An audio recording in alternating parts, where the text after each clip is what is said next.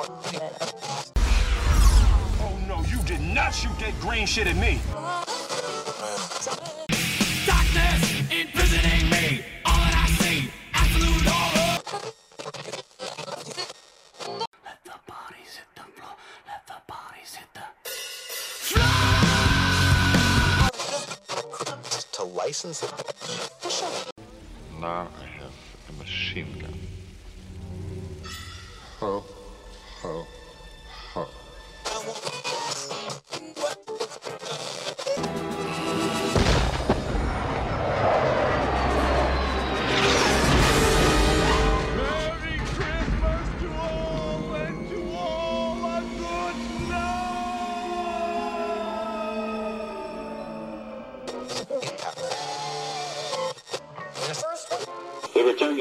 Regularly scheduled program.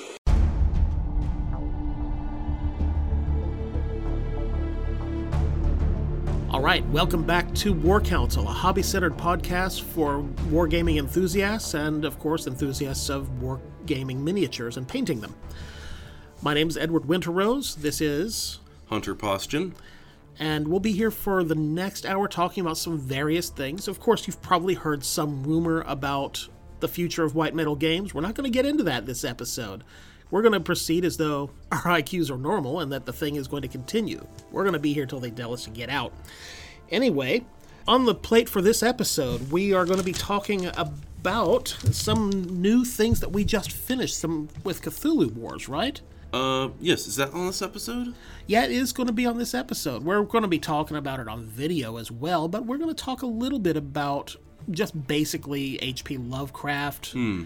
bas in the gaming industry in general and some of what this project was that we finished. And let's see here. After that, we're going to talk a little bit about holidays in Warhammer 40K. I didn't know that there were any, and being British people, I'm thinking there's they're going to bake Christmas into it in some way or other. I Well, guess they kind of have. Just holidays in general are very prominent in British culture. You know, Yeah. like there's like the the bank holidays, which I still don't know what those are, but apparently they're days when the uh, the banks just take off a whole bunch of days. Yeah. And like everything's closed. Certainly, the boxing holiday is after Christmas. Mm, that's a thing in Canada too. Mm-hmm. They got it from the Brits. and let's see here. After that, we were going to discuss some of the things that are coming new. Of course, we've got the events of the Warhammer Open Day earlier this month during the weekend after Thanksgiving, where they kind of premiered some of the stuff that they were going to be releasing that we've got out for pre order now. Oh yes, yes. They talked about some of the new books. They talked about, right out of Mephiston. my head. Thank you, Mephiston. He's already out. The Grot Bomber, some of the Warhammer Chaos Knight books that were coming out, along with some of those miniatures. Those just came out uh, l- last weekend. We're also going to get into a talk about the Tau. This is going to be more Hunter than me talking Yeah. because he brought this up to me last week about There's a certain stigma against Tau players. okay, we'll get into that in a little bit. And as far as that goes, there's also a short story that I did Mm. that we're not going to do an interview this episode. I actually did a bit of audio drama for us this time. And of course, we're going to have the one minute rant and the service segment later on. But if you want to hang around with us, we will be back in a moment.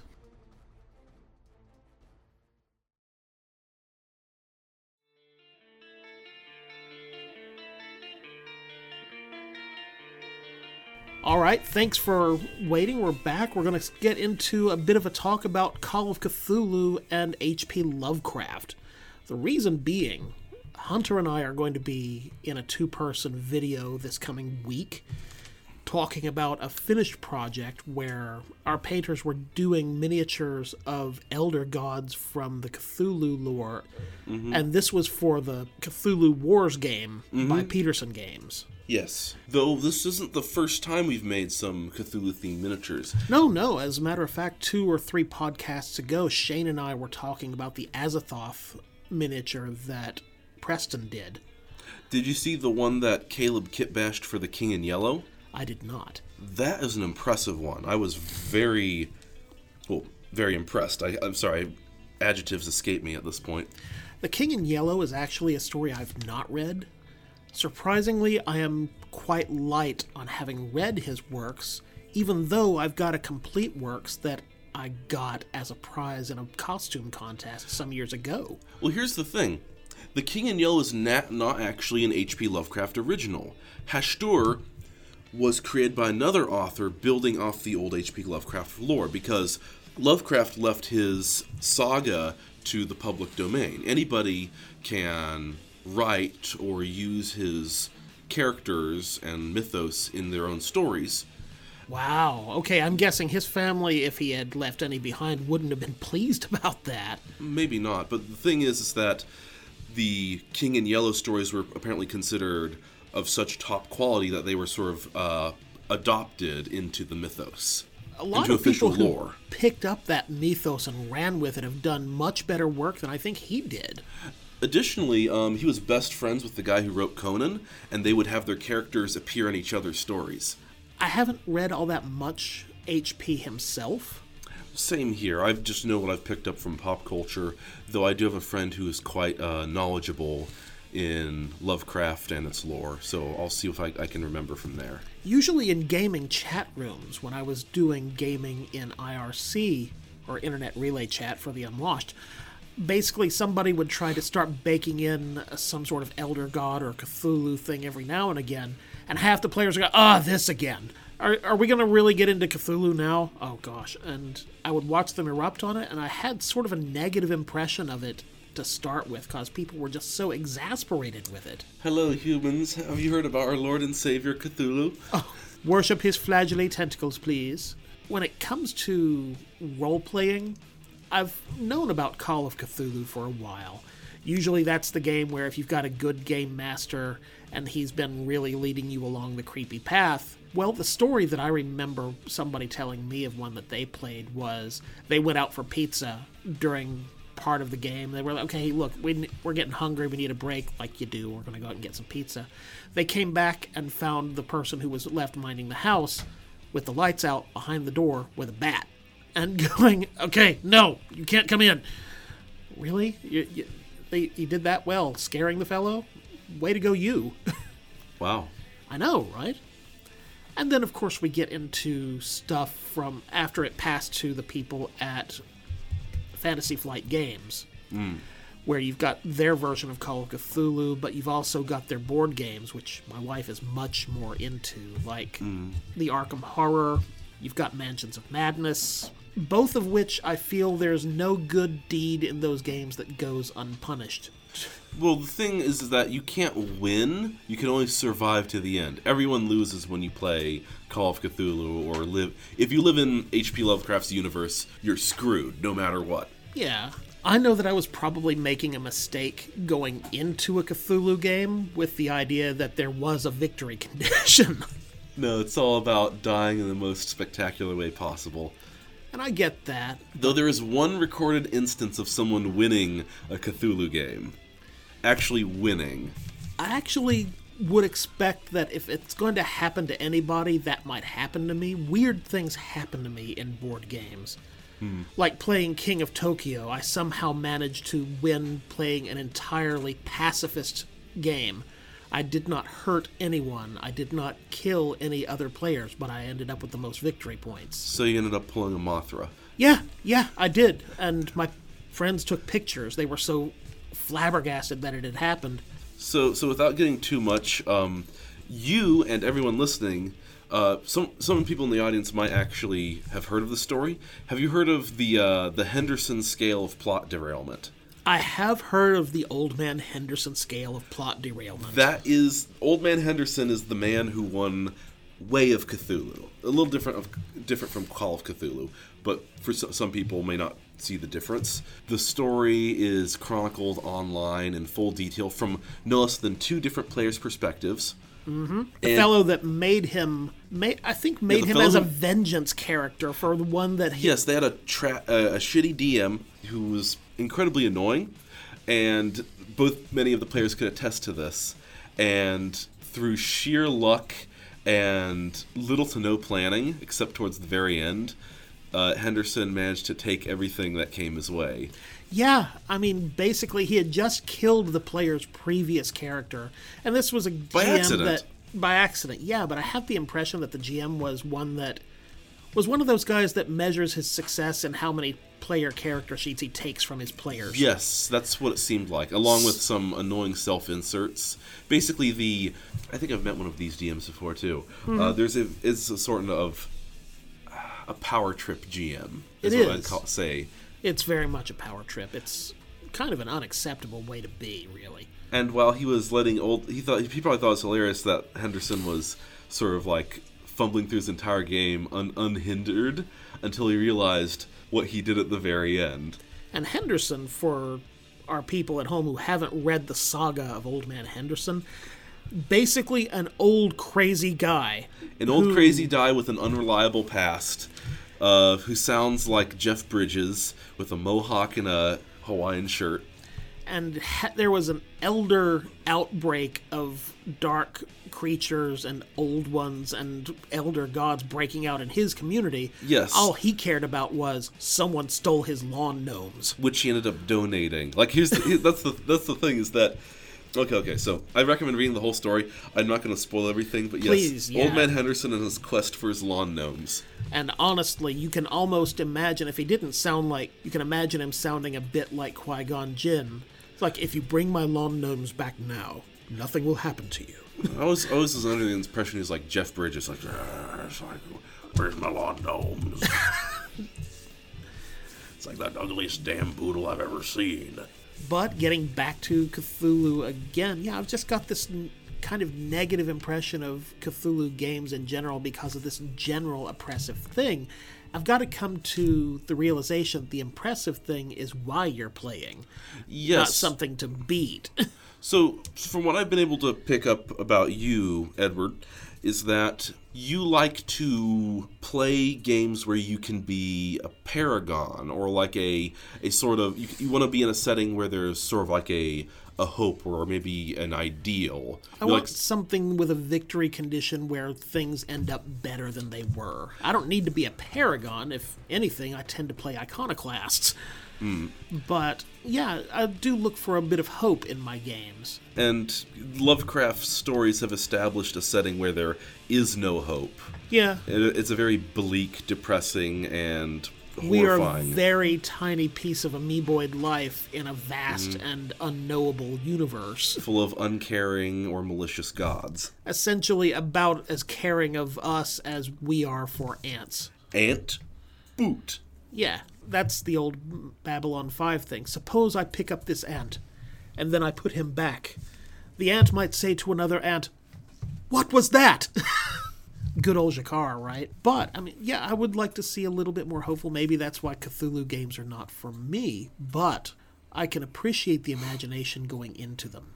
Mm-hmm. And I can certainly appreciate some of the creature designs that have come out of it since.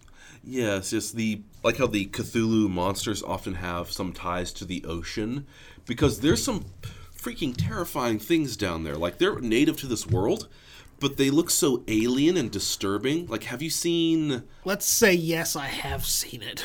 like like a uh, a bobbit worm? Bobbit Worm. No, I don't know Bobbit Worm by name immediately. I will say that I've seen plenty of my video game streamers playing this fad of undersea games that happened in the last few years. And I would say the biggest example of that would be Subnautica. Yeah. A lot of my streamers when they're playing this, they're putting streamers into this game who have who like the way they react when they see something that scares them. So you've got people like Markiplier and people like Jacksepticeye, and they're playing and they meet something that they call a Reaper Leviathan in that game. Usually they're screaming at the top of their lungs, "Ah! I hate the ocean! I hate the ocean! I want I don't want any! I don't want any!" Yeah, any kind of messed up life, yeah, it's probably at the bottom of the ocean here. Oh, yeah. Okay, that's he's showing me a picture of this The bobbit worm. if there's any players of No Man's Sky out there, there is a monster at the bottom of the wa- bodies of water in that game, except uh, it's kind of like a great big worm about the size round of a that looks like a tree trunk really. Except in No Man's Sky they have eyes on the end of them. Here in the bobbit worm's case, instead of a great big eye, there's just a great big maw of teeth. Yeah. Looks almost like a thresher maw in Mass Effect, really. If you want to, re- if anybody remembers those. But the idea of like all these like tentacled monsters and just sort of like these bizarre anatomies, The tentacles are really kind of forefront to a lot of people. Yeah. they are. But I feel like it, it people focus on the tentacles and don't don't understand the ideas that it's supposed to be like this thing without form, thing with no no known silhouette. It's like this something you cannot possibly perceive. We were talking earlier about this a little bit, and you were referring to like I believe it was Carl Sagan who said if a, a two dimensional object trying to comprehend a third three dimensional creature. Yeah, it was a bit that they used for Cosmos where he's kind of showing dimensions and what they were and how they kind of worked. His example was of a two dimensional creature living only in width and breadth. And if a three dimensional object were to fall through a two dimensional form, like say an apple fell through a flat plane, its only perception of that apple might be a cross section of the apple from bottom to top as it fell through that two dimensional plane. And of course, the two dimensional being would turn to his flatland pals, and just like the ant a little bit earlier with Shikarawa, might say, What was that? Am I going insane? And they're probably going to look at him and go, Yes, Mr. Flat, I'm afraid you are. Here, let us take you to Flatland Asylum where you can't get out of this two dimensional square on a piece of paper. And like that, the the much of the horror of the Cthulhu mythos comes from the fact that these things are unknowable and are without any comprehend. Their form is ungraspable. honestly, the thing where it comes to you can't actually see these things properly without going insane, that's one of the biggest drawbacks to people trying to make adaptations of these on film or in media, I think. There's a commonly agreed to idea of what some of these things look like because there's so many role playing games that need game pieces like the ones we just finished hmm. but to a large degree, how do you how do you represent that on film when you've got something that is literally just a somewhat common vision of what we can agree upon this thing looks like? This is all we are equipped as a race to be able to perceive. Right, and once you are become more familiar with it, becomes casualified. Uh, baby Cthulhu, plush Cthulhu. We've got one in our house. Yeah, it's like they become these things that were once so horrifying to behold have become commonplace. Defanged. Yeah, exactly. We we, we cute, cutesify them and stuff like that. There was one film I quite appreciated. And it happened, I believe, in the late 1980s. It was actually produced by Gale Anne Hurd called Cast a Deadly Spell. It was done for HBO.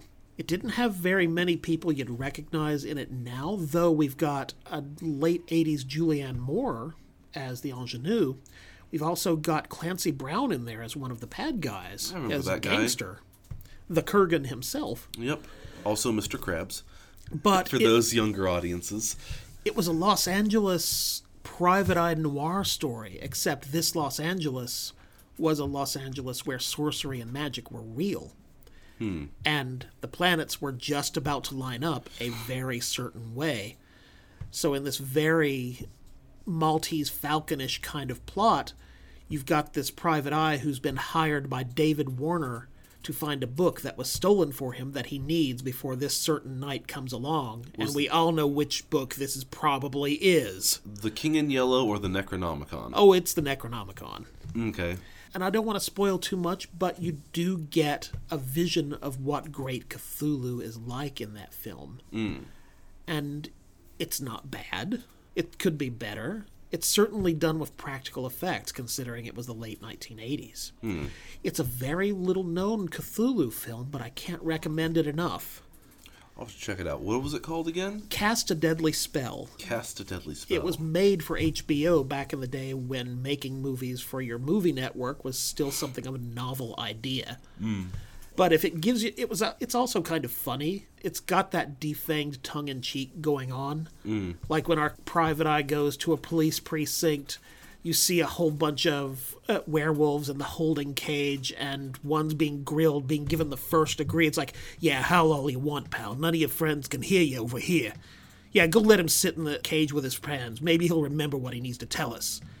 Kind of takes him out, and the pr- police chief goes over by the private eye and lights up a cigarette. God, I hate full moons. So it's, it takes the, the film noir and sort of brings it into this uh, horror setting. It does, and there are some genuinely terrifying moments, but it's also got that tongue in cheek that lets you digest it. It's kind of got that Games Workshop feel to it, really. That black humorous, or they know where to inject the comedy where it's needed, so you're not overwhelmed by it. I see, yeah. On the other hand, I think we're probably going to get an example of the overwhelming kind of horror sometime later in 2020 when The Color Out of Space comes out. Yes.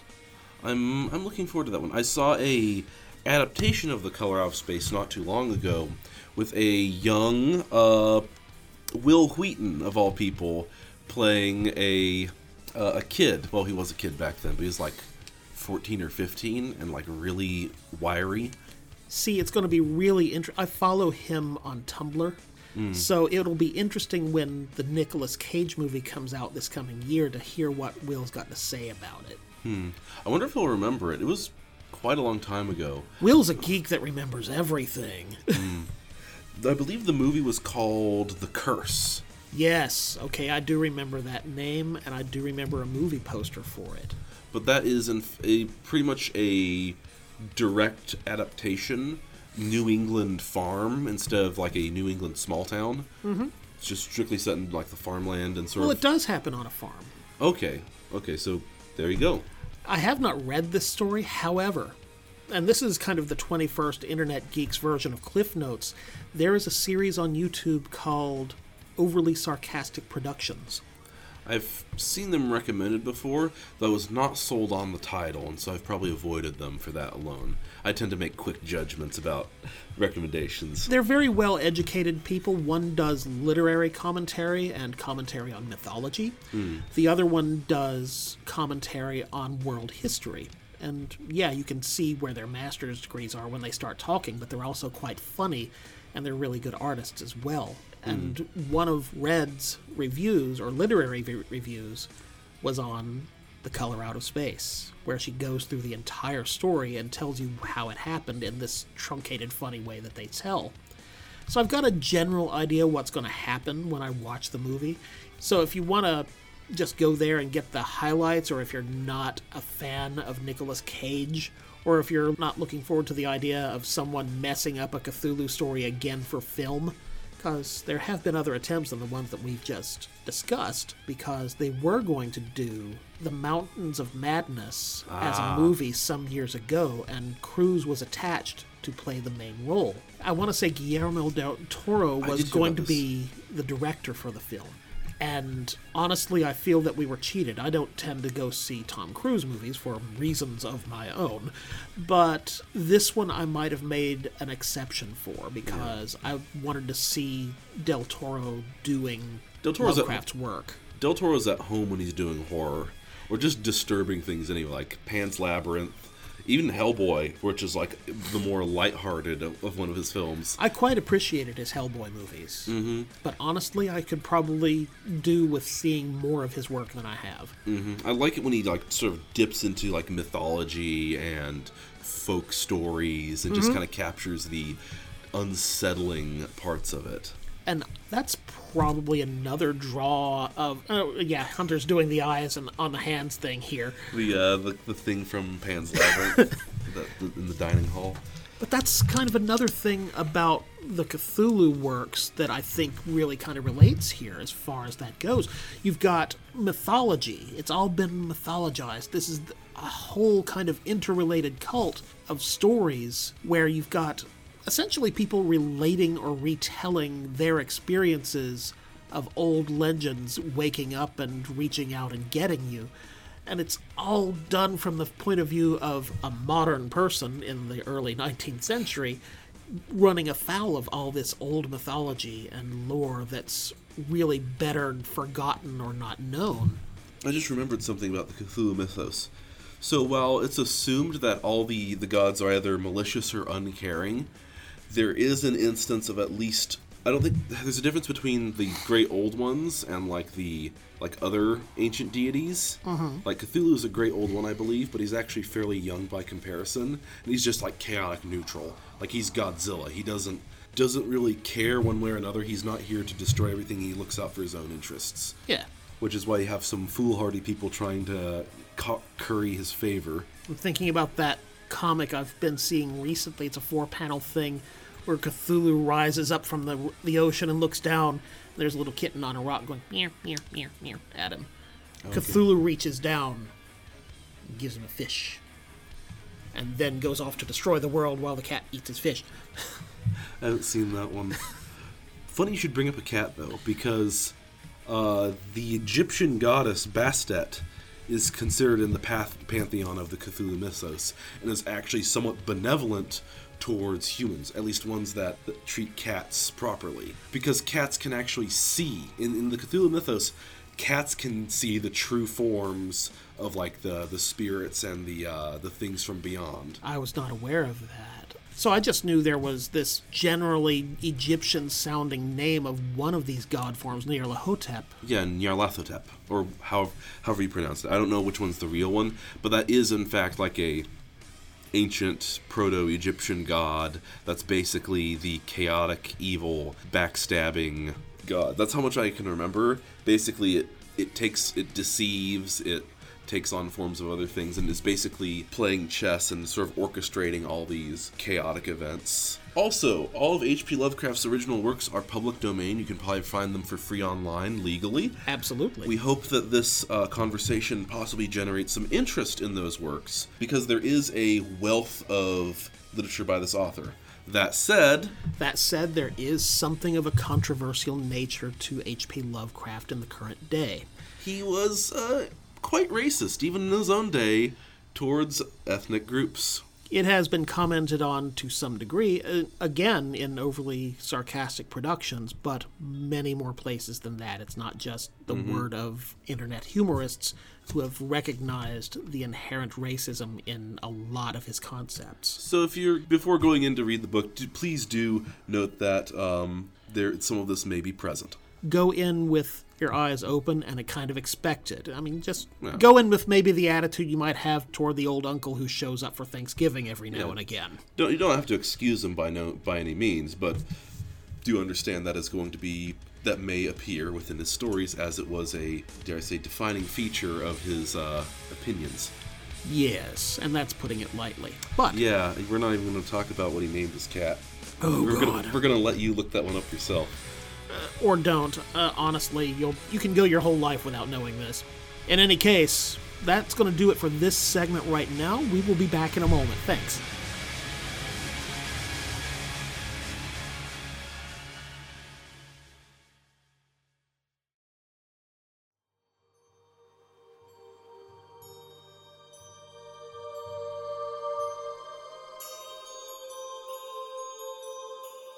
All right, welcome back. So, we got into this a little bit in the intro, but we wanted to get back to the idea of are there holidays in 40K? Because I was looking to do, maybe do a blog post about it, or maybe include something about holidays in the Christmas show here. But I'm thinking to myself, in a grim, dark setting like this, do they have things like Christmas or well, I'm not going to say Thanksgiving because it's basically British people making the game. They don't have Thanksgiving. I think they have something like it, not quite the same as ours though. Not certainly not, I would think. But they're very big on their holidays in England. They always have. I mean, it's not just a new country here. They've got holidays and things that they want to make sacred that go back centuries and centuries, where we only go mm-hmm. back 200 years or so. You got like bonfire night. Yeah. St. Swithin's Day, which, of course, I have no idea what that is. It's some sort of religious based holiday that have bank holidays.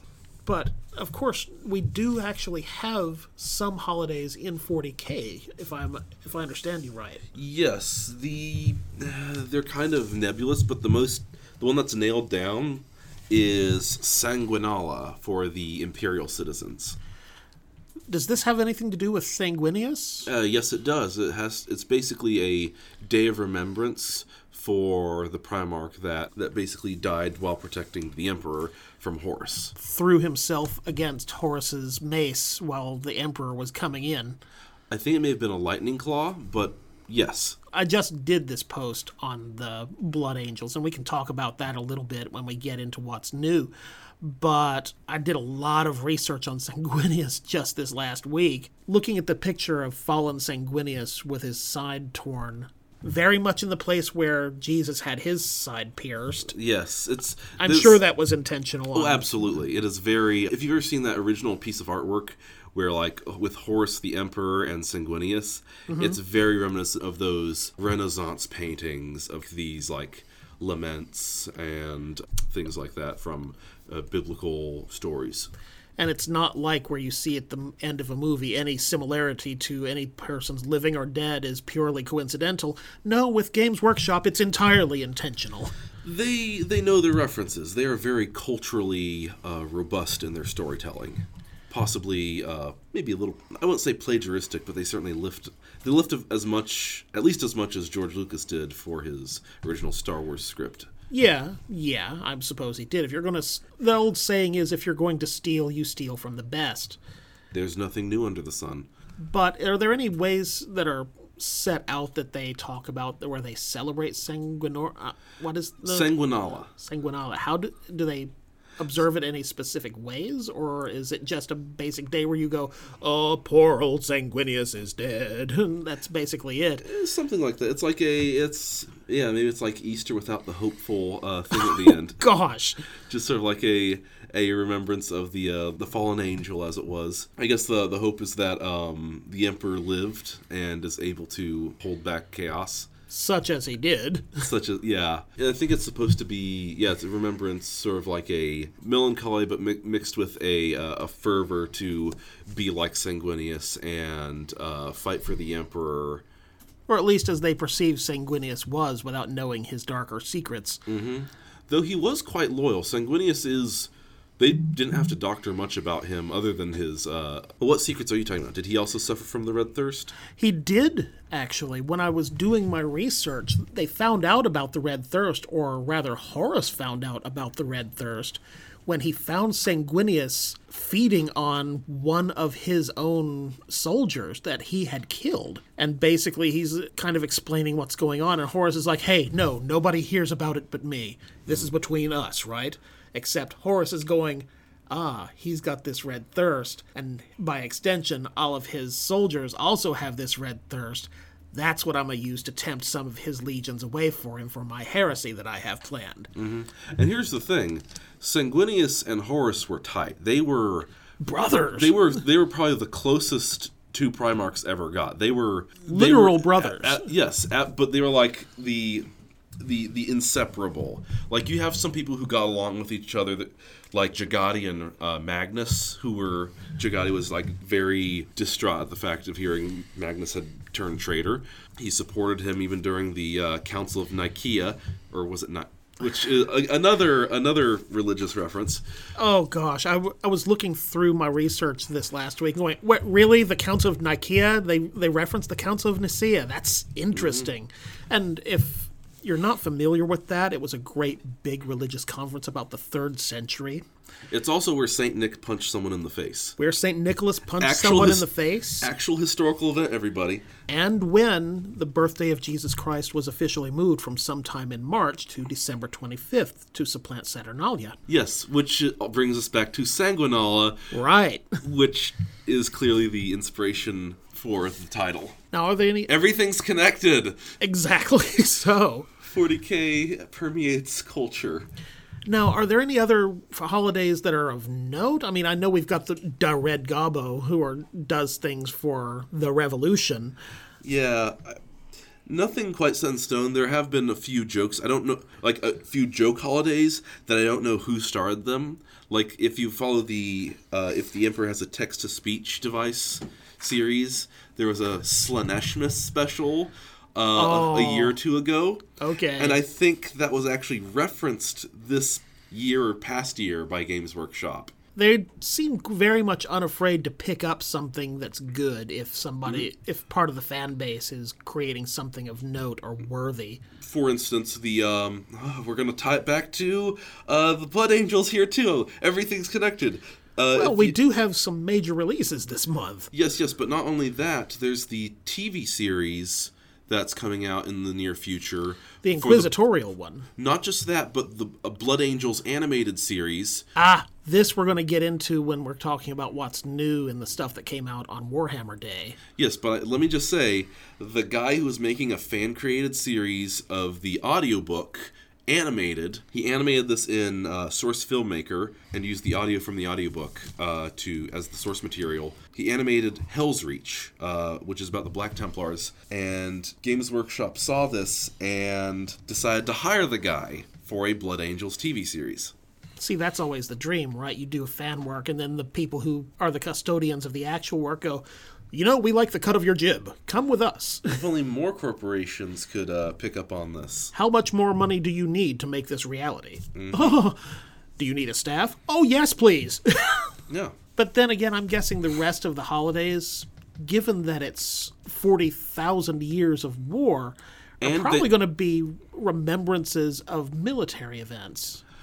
Additionally, it spans across galaxies, so different worlds will have different days or different holidays for them to observe. I thought this only took place in the Milky Way galaxy. The Milky Way galaxy is freaking huge. Uh, if you read some of the books, especially the ones that take place on like no name worlds, stuff like that, like the Caiaphas Cain books, they kind of go into like the individual cultures or uh, setups for the different planetary governments, which have their own observances and stuff like that. Usually an offhand remark or stuff like that. They're very well detailed. I can't recommend the Caiaphas Cain books well enough. They're sort of a fun military story mixed with a little bit of I want to say James Bond in terms of Caiaphas Cain's somewhat philandering character. Yeah, so in in Kane's case, he's actually when it comes to serving the Imperium, he's fairly incorruptible except for his own interests. He's always trying to find a way to try and get himself out of the picture. It never works though. But he he's uh, he's quite popular with the ladies, and he's never one to turn never one to turn down some female company, and they never turn him down either. Okay, this actually does sound interesting to me. This is no comment on my character, by the way, but I do like a chaotic neutral or at least a chaotic good kind of character. it's an interesting duality because he's he's he's a rogue. He is an absolute sort of like Han Solo kind of character who wants to look out for his own interests, but realizes he's a high-ranking officer who has certain expectations. But he doesn't want to get caught in the line of fire. He doesn't want to deal with all this bullshit. So he tries to set himself up on a no name backwater planet where he's going to be attached to an artillery division where nobody he's not going to see any action he can just live out his life in peace just drinking booze and like I think I remember my pal Spot telling me about these when he recommended the Cain books to me once. so this is the first story uh, turns out the planet's overrun by tyranids he accidentally kills in his brave escape he accidentally kills the hive tyrant that's controlling them and is labeled a hero. From there his renown goes spreads across the imperium and he gets assigned more and more dangerous missions. I highly recommend the book series. They're a good read. They're not super involved. They are a bit old lore at least the first few books are so their lore on the necrons is a bit out- Sketchy. outdated is what I want to say. This is back when they had pariahs, which are an amazing, amazing unit that kind of got thrown out. Pariahs you mentioned in your crackpot theories last week. Yes, I did. I am not insulting him, by the way. The segment was called Crackpot Theories, and he suggested the title. Absolutely. I, I volunteered that because that's what they are at this point. I don't claim to be a professor or a knowledgeable interview. I don't claim to know what the future will hold. Though one of those theories seems to be panning out. But, Which one? Well, let's actually end this segment here because there's not really much more to go into holiday wise. But we're going to come back with what's new in a moment where we can discuss some of this stuff that came out on Warhammer Day. Alrighty.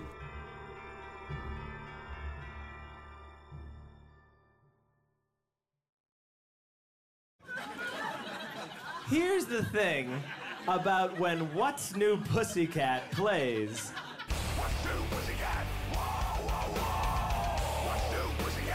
All right, thanks for waiting. We're going to get into what's new now, and Warhammer kind of threw me a curve. I was not expecting this, though I imagine a lot of die-hard Warhammer fans were. When we left for Thanksgiving, the big long weekend we had here down in North Carolina, Thursday, Friday, Saturday, and Sunday. I wasn't expecting anything really big to drop, and then I come back and find out that over in England they'd had Warhammer Day 2019. Because they don't celebrate Thanksgiving. Right. And then they dropped several, several new things on us.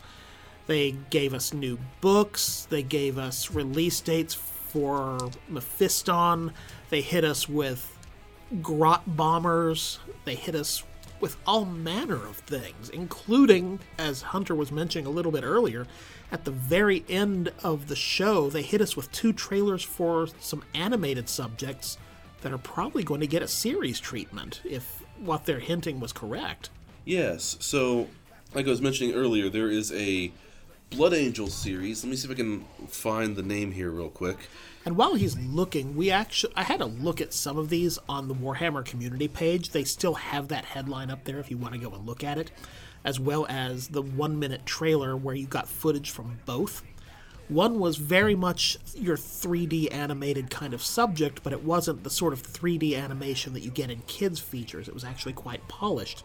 Yes, that was Angels of Death. The other one was very much more kid like in character design. It was almost anime in its style, but it looked a little bit more Western than I think anime could be credited with. So those there was actually more than one show shown there. There's actually about three or 4 Um, there was one that had a bit more of a, a classic, well, not classic, but like a I want to say a um, Avatar: The Last Airbender sort of art style. That's a lot more like what I was seeing. But there was also two others that were based off of the uh, kids comics that came out, uh, the the Warhammer Adventure series. Uh, mildly controversial for some people who are steeped in the lore, simply because they um, they throw sort of children from these universes, from both the Mortal Realms and the 40k universe, into conflict against or conflict or sort of in situations where they are around like these these dangerous enemies. And the first one they had for the 40k ones was these uh, Necrons, I believe, which yeah, it doesn't seem like you'd want to have some like teenagers Kids- around. No. But there's another thing that was a point of contention. I'm not here to I'm not here to rag on everything, but one compelling case one person made was one of the kids is a tech priest in training, or is at least train, working his way up to an adept, who makes his own contraptions, which is a big no-no for for Adeptus Mechanicus characters, especially ones from Mars, which One does not deviate from the holy STCs. Standard template. Yes stc files. So inventing is considered very um, frowned upon and is a tantamount or at least Well- approaching uh, heretic it's not unknown for animated series to put these teenage types in these kind of dangerous situations in this kind of genre. What I'm thinking of, or what it reminds me of, is a series that was never picked up from its initial 10 or 15 episode run that was that was produced and finished and submitted, but it never got picked up. They did an animated series based on BattleTech back in the Oh. day. And literally in one of the podcasts before I used a sample out of their opening credits for that opening montage. But it's kids in the inner sphere from different houses having to get together to defend this one planet that's getting raised by I forget which, maybe House Kurita, but I'm not sure. I know that our main character, I believe, was a Davian, but I was sur- very much surprised to see that that was happening. I downloaded the series to see what it was like, because it's a defunct series. Nobody's selling that. yeah And I was surprised to find that it had something of a compelling plot. Yeah. I mean, basically, it's 1990s animation made for Saturday mornings, so it's not going to be like War and Peace or Warner Brothers or anything. i don't anything. know the 90s had some really cool stuff It did. Do you ever see cadillacs and dinosaurs? That was based on a comic book, yes the xenozoic uh, era. Xenozoic Tales. tales.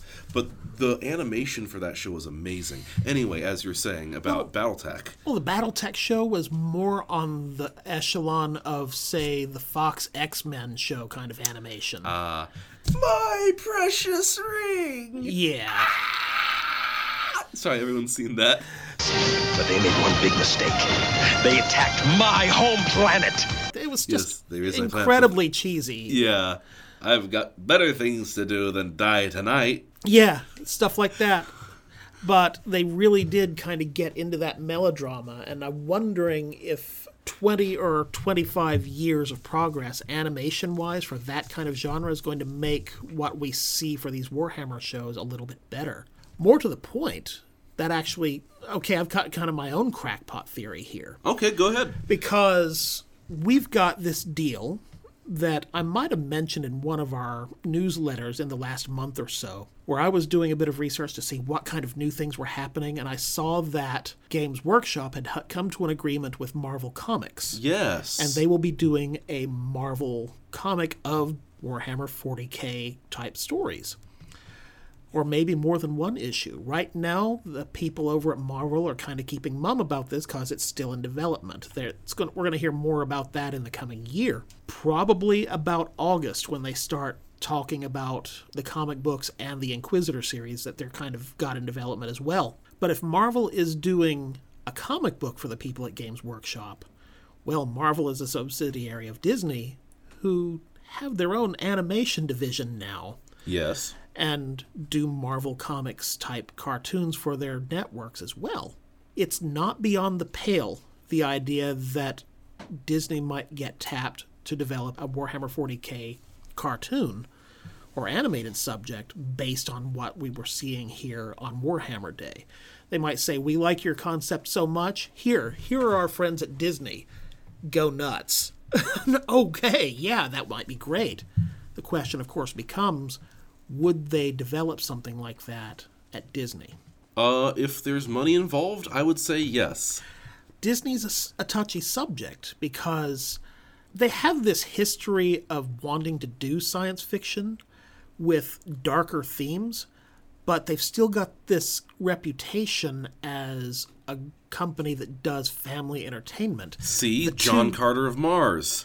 John Carter of Mars, yeah. The one that I usually hold up as an example is the Black Hole. I was gonna bring that up, but I haven't seen that one. I want to see it. The Black Hole, Tron, there was a whole area of productions coming out of Disney in the early 80s and late 70s where they wanted to get in on this new science fiction craze that Star Wars ushered in.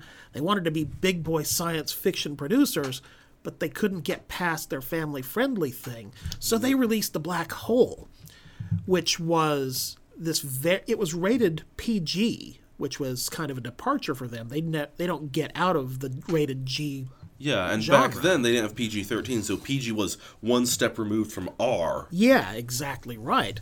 A lot of parents because they actually released toys and model kits and kids activity books in bookstores where you could pop out the little perforated patterns of the spaceships.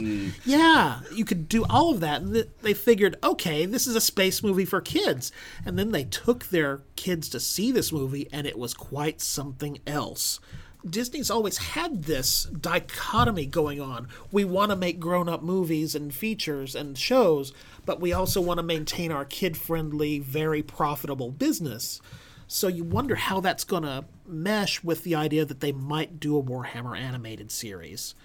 I would like to see that kind of quality brought to a production, but I don't know if it's going to happen. That's my crackpot theory. Allow me to tack on another theory to this crackpot theory. Please do. Perhaps uh, this uh, Mandalorian TV show, which is quite popular, is a t- can be a, considered a testing ground for something uh, for future uh, older audience, yeah, more mature audience rate considered shows. I'm glad you brought that up because I wasn't even considering that. you have the the Mandalorian who has well, it's not bloody violent, but it is it is quite possibly the most violent we've seen Star Wars in a long time. There is blood in the show. There is, but like with like the disintegrator rifle. Sorry, spoilers. Uh, you see people evaporating in puffs of smoke, Yeah. or like the husks of uh, armored soldiers sort of falling onto the ground. You remember in The Empire Strikes Back from my Star Wars fans here, you've got Vader turning over to Boba Fett going, no disintegrations. Yep. And you've only seen people get hit by bolts of light and fall over in the movies. You wonder, okay, what disintegrations are we talking about? These are the disintegrations we're talking about in The Mandalorian. Someone Yep. getting shot and they just go up in a puff Not of sparks. no body to be found. Just Yeah. literally just like turning in, getting uh, Thanos. So yeah, they are actually kind of test marketing older people features. And yeah, they've got Baby Yoda, and we've got some cute, cuteness for kids, and there's some very sappy moments occasionally, but it's not a kids show by any means. No, there are there are actual moments of danger. There's very little. It's not holding back. It's just not bloody, which, to be honest, I feel like is good. We don't need to see a whole bunch of. it- Not everything has to be a splatterfest. We can. This is part and parcel of Dave Filoni's legacy. This is the pe- person who went and hung out with George Lucas, and as a result, gave us the Clone Wars and the Star Wars Rebels series. He's this is actually his first live action production. He's doing this in conjunction with Jon Favreau, who you will remember did the Iron Man movies and played Happy Hogan for the Mar- MCU movies. So, with that in mind, uh, with the Disney platform, especially Disney Plus, their streaming service, which is like the paid paid streaming service, uh, we could eas- I can easily imagine a Warhammer TV show being featured on this service, so it's not on like primetime TV or anything like that. I'll go you one further. It won't be on Disney Plus, but it'll be on Hulu, Yeah, which they also own. yeah, But moving on from that, we had more than just the animated features. yes, We had the two books that came out, not just the Blood of Baal and the Psychic Awakening. the Psychic Awakening Blood of Baal and the Mephiston miniature. We also got release dates for some other books as well. T- can you tell me about those because I don't have their names handy. I don't have their names either. Which books were you referring to? Well, there was the one for Kill Team, was it? Oh yes, these have already been released. Uh, actually, uh, by the time this goes up, uh, both of these will be released. So we have the Kill Team Annual, which came out last week, uh, as of this recording, and we have the War Cry, which is set to release uh, tomorrow on Saturday, which is the I think it's the War Cry Tome of Champions. Basically, Yes. it's not so much a lore book as it is a compendium of information. It's basically all the rules erratas, rules updates, and stuff you can expect for the miniatures uh, for this year. And we had talked about living game universes and living game settings where things just seem to progress on and on from its original inception back in the day. And of course, Warhammer's been doing this for years and years since the early 90s. Not quite. It was always released in editions. It was always like a, but the eighth edition seems to be uh, promising a a more living format as opposed to this is the next edition. What? These are basically compiled information, rules, uh, All the tweaks and story bits we need to Yeah, continue playing in an scenarios. evolving setting. yes, not story though. They're not story bits. They're strictly crunch. Okay. we in the, uh, the folks in the uh, the wargaming like to refer to uh, things as fluff or crunch. See, I've heard you bandy these terms about, but I've never actually had the nerve to go, okay, what's fluff and crunch? I'm dumb. So so um, you're familiar with like a fluffy story, right? Yeah. So it fluff is essentially the story, the background, what you see on the pages, what uh, defines it in word and in in universe. That is the fluff. The crunch is how they're represented on the tabletop. So um, I'm gonna diss Mo- White Wolf Games here for a moment, but my to use it in a sentence, White Wolf Games would be heavy on puff in the form of purple prose, but very light on crunch. Absolutely. Fluff, Okay. not puff. Like the difference between cotton candy and a Butterfinger bar, I guess. And by the way, that bit of shade thrown at White Wolf Games was entirely intentional. Oh yeah, no. White Wolf is um I've said it in a blog post. It they make great games. If they come up with any rules to go with their games, let me know. yep, there's there's there is so much edge. Like Yeah. they it's it's like they expect nobody to um I don't know, it's like they expect people to take them seriously. Oh, we're full of shade. Yes, yes we are. I'm playing a comedian. I am playing a vampire comedian in a current White Wolf game. well, Malkavians are the only way to go. Oh, I went with uh Toreador. That And- said, given the opportunity to play a White Wolf game and given the choice, I would probably pick Mage. Back to the original point of stuff released on Warhammer Day and back to- the back to- books. So, so I also wanted to actually get, go back to Fluff and Crunch. I want to give another example. Okay. In one example, I seem to remember a um in older older Warhammer books, there was I want to say a little less regulation official publications write this off as all myths are true from a certain perspective. Which works out great in their favor. So the story of Marneus Calgar lifting up a Necron pylon and chucking it at Oh dear. yeah, uh, is questionable, at, in, in, even in the most favor, favored lights, favored of lights. Suffice to say, it happened in that in some form or other that might have devolved to that description. We're not going to try and really make light of it or confirm it. Exactly. We'll neither say conf- that it happened and leave it at that. we will neither confirm nor deny its existence. So, um, so obvious that was in fluff.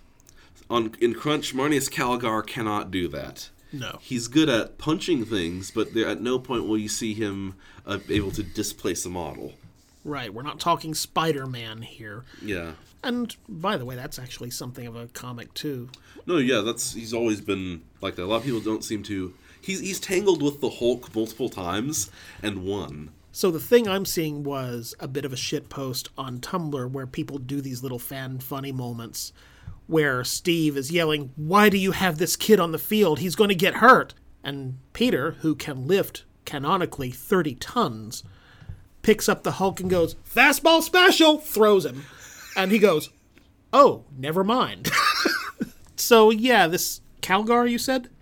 Yes, Marneus Calgar, chapter master of the Ultramarines. So no, he may not be able to lift 30 tons like say Peter Parker can.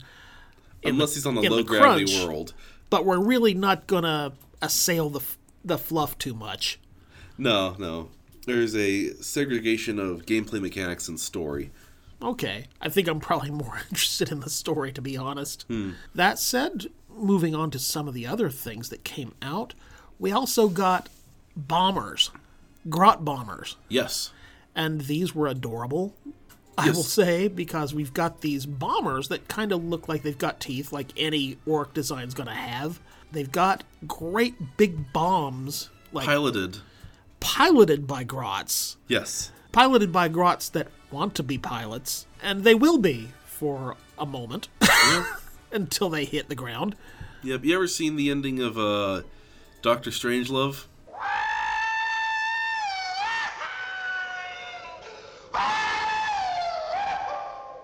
Slim Pickens riding the bomb down. That's Slim- pretty much. exactly right. If you've ever seen the wrong trousers, Yes, Gromit's airplane. That's exactly. what Gromit's airplane looks very much like these grot bombs. That's exactly what I thought too. I'm glad you brought up Wallace and Gromit. hey, um, Wallace and Gromit are awesome, and of course, th- the people at Games Workshop will have seen them at some point. Of course. So these models are actually for Aeronautica Imperialis. Mm-hmm. Technically, there was a Grot bomber for 40k from Forge World years ago. I don't know if it's still in production. I don't think it is. But the the Grot bombers have been a part of the fluff for a good while, but we haven't seen a model of it in a decent while either.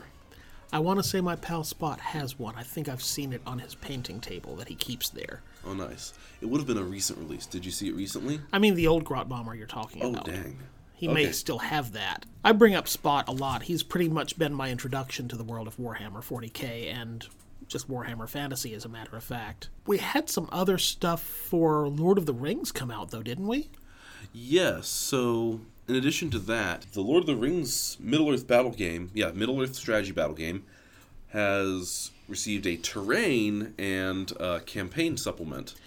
Was this for the people, for the Rohan people, or am I thinking the- something different? Yes, the men of Rohan are getting. They have their longhouses and palisade walls, and a book, a new source book for uh, like fights taking place in that land.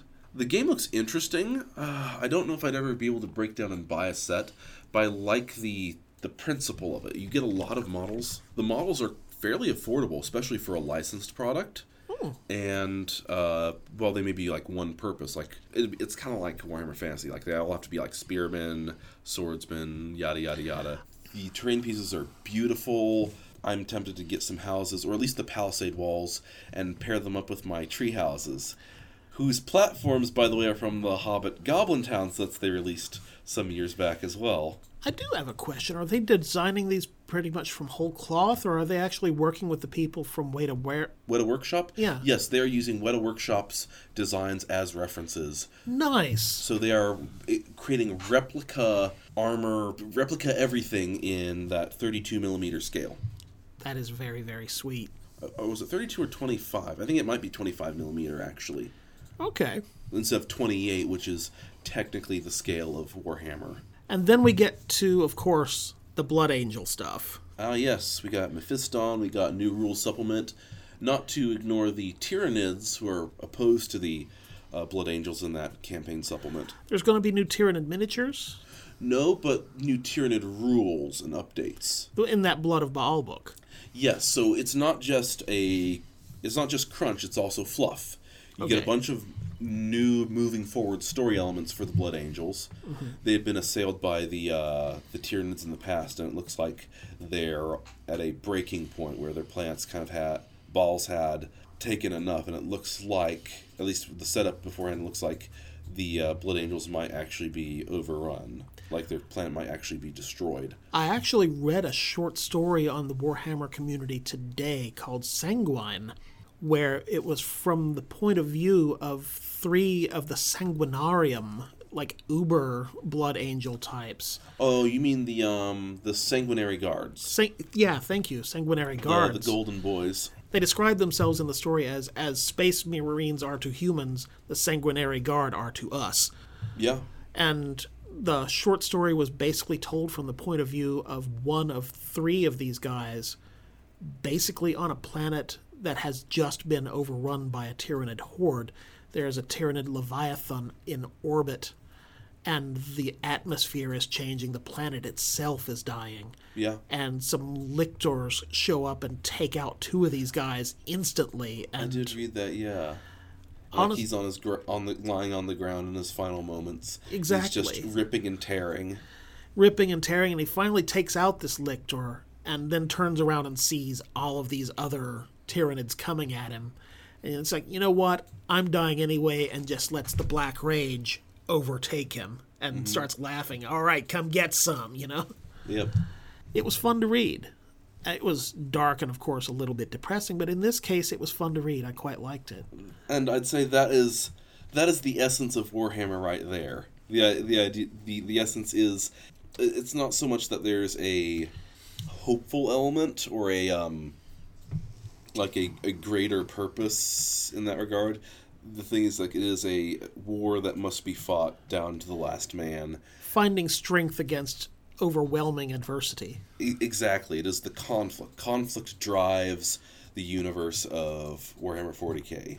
I do know that as a result, I went back through our rentals and put up a slide on the site for some lictors that we actually have for rent, those manted ones. Yes, yes. I put up a slide for it. It's like, okay, hey, look, there's going to be Blood Angel stuff. People, people might have read this little short story. Let's get some lictors out so they can see.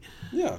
Uh, my those should put- be for sale as well. Actually, They are. I mean, you can contact us to find out how much those are. They're, they're very beautiful. I would highly recommend them. I would buy them myself if I had the budget.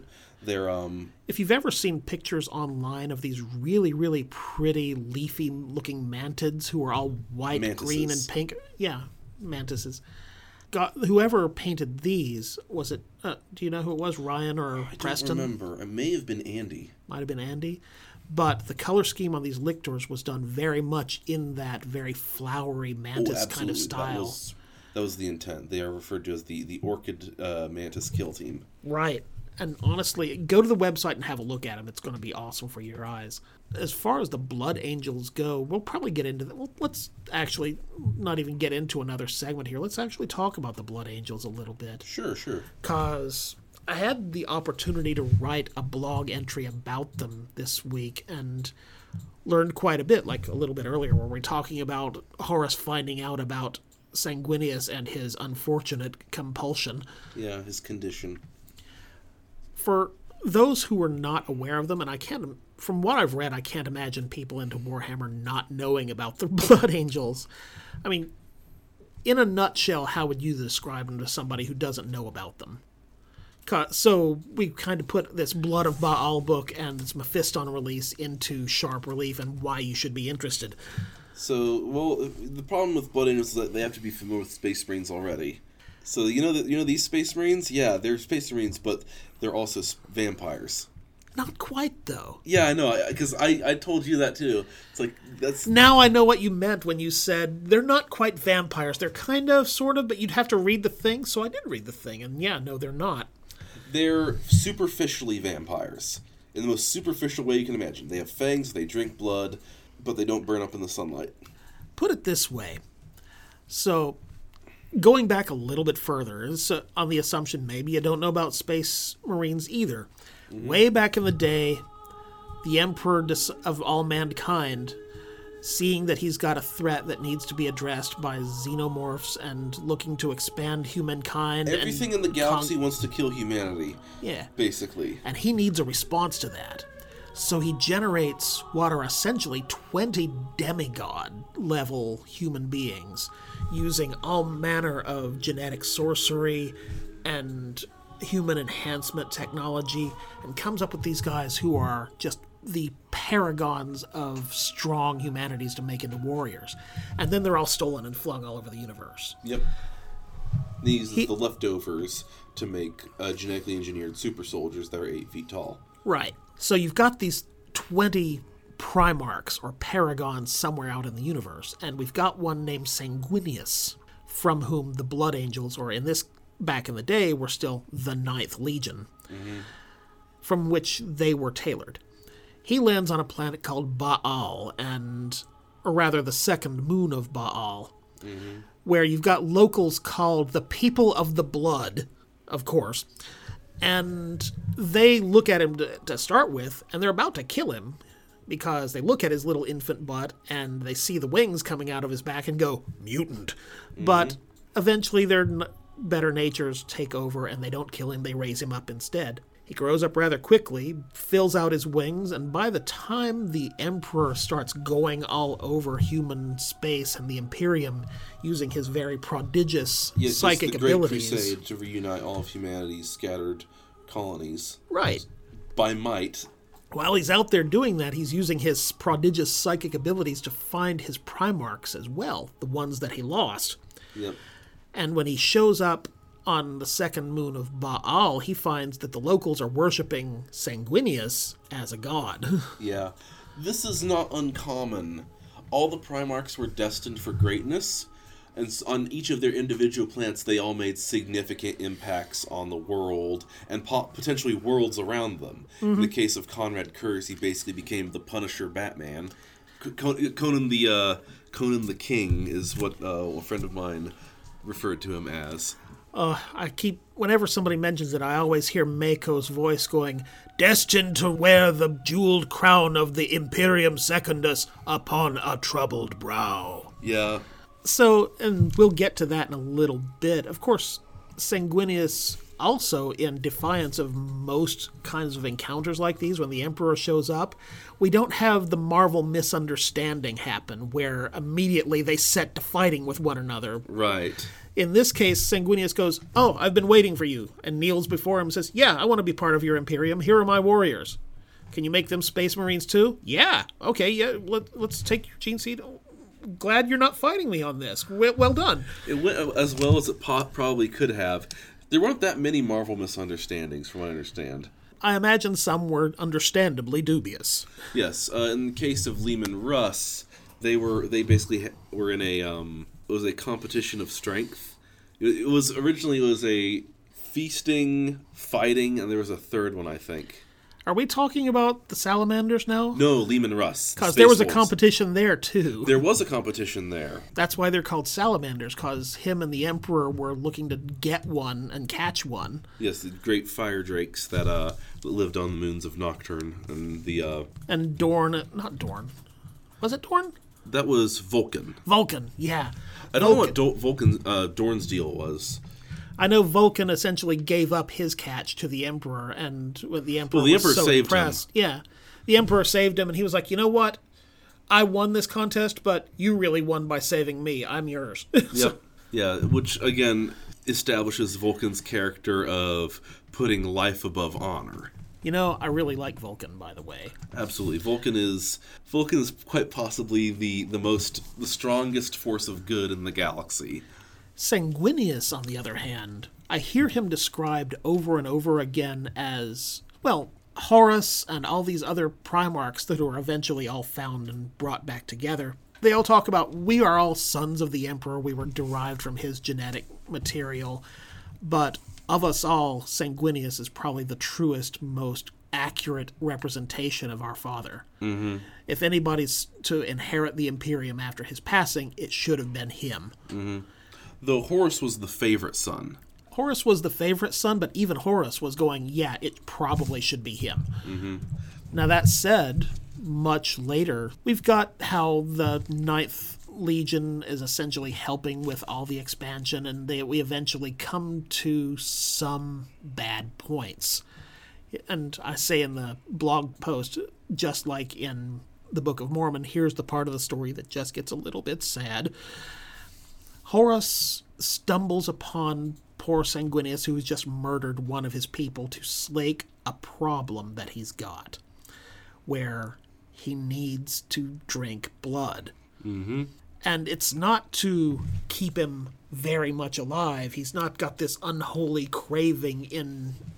It's a psychological thing. Right, it's a psychological thing that has to be slaked, or he goes increasingly and more insane as he gets more and more thirsty for it. By the way, did we mention Sanguinius is a powerful psyker? Yeah. These quirks need to be satisfied, or else you've got a berserk wizard going around casting spells, and everyone turns into newts. So, not quite vampires.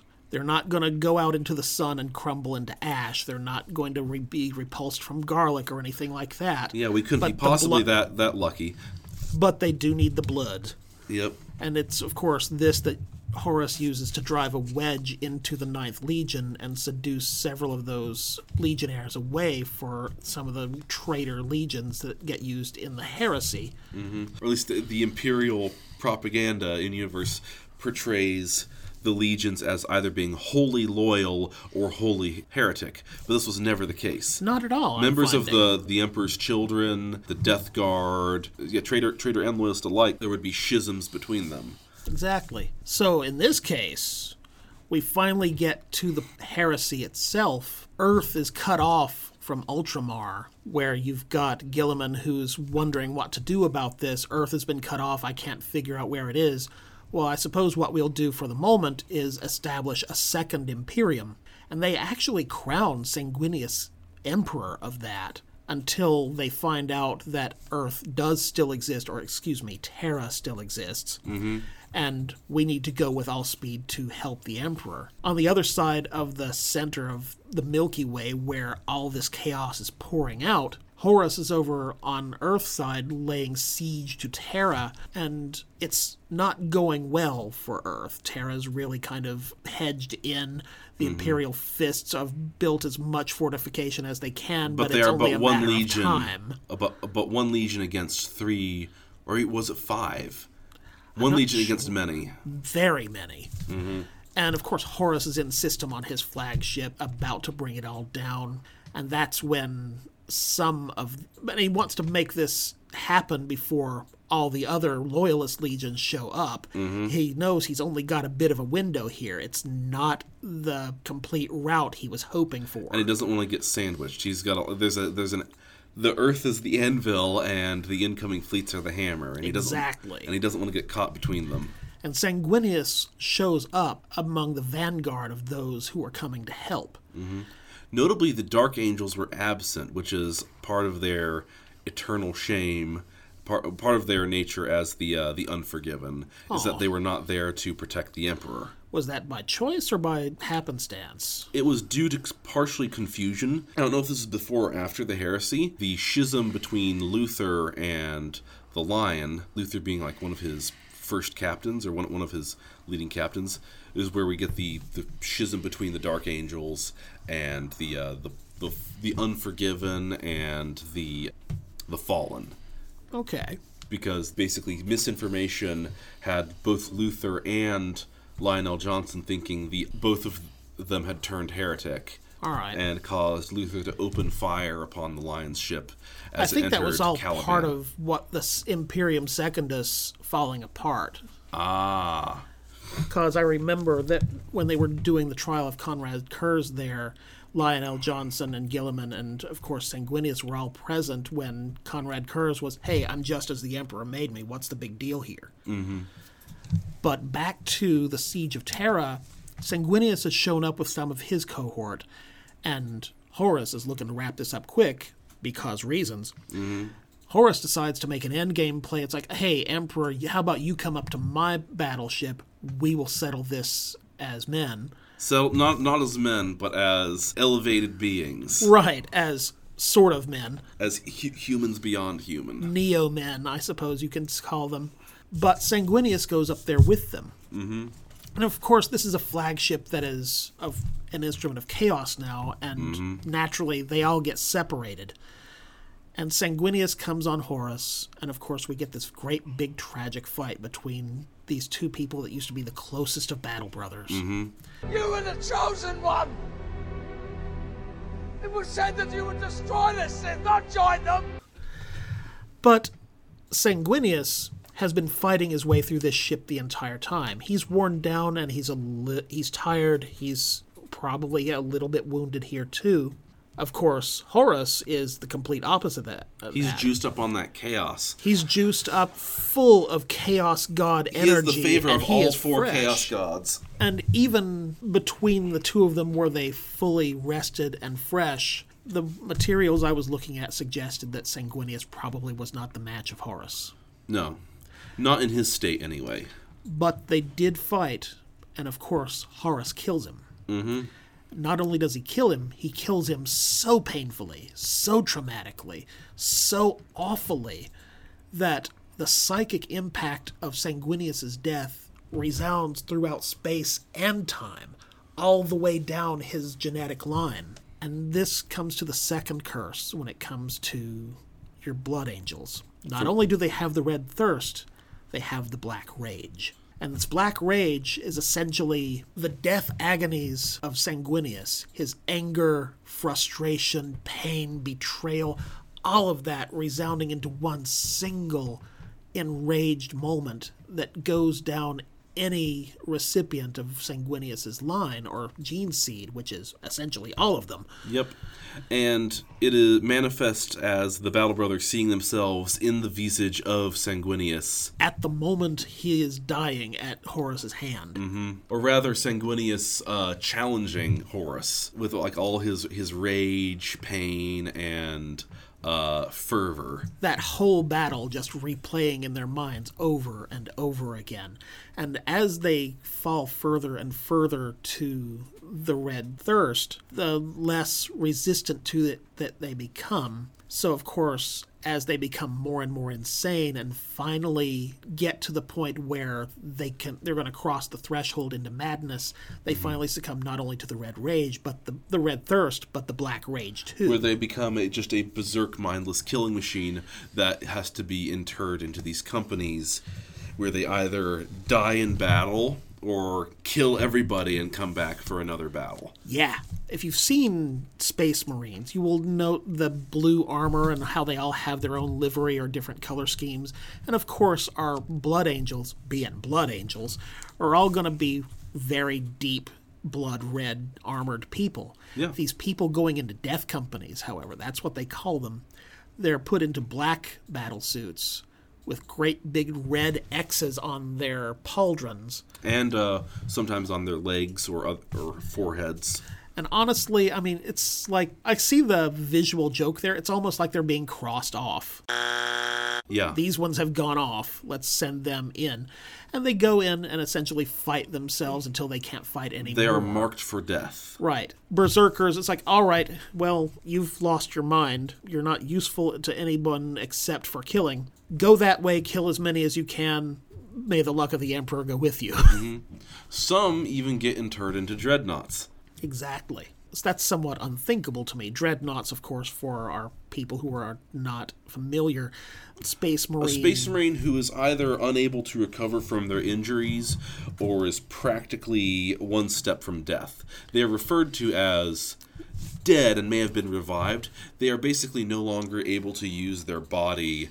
So like they may have like a too much like no longer have the battle prowess needed to wave their to aim their gun, wave their sword, or march forward. These are not just people in battle armor anymore. They've they're essentially what's left of these people in a full body prosthetic.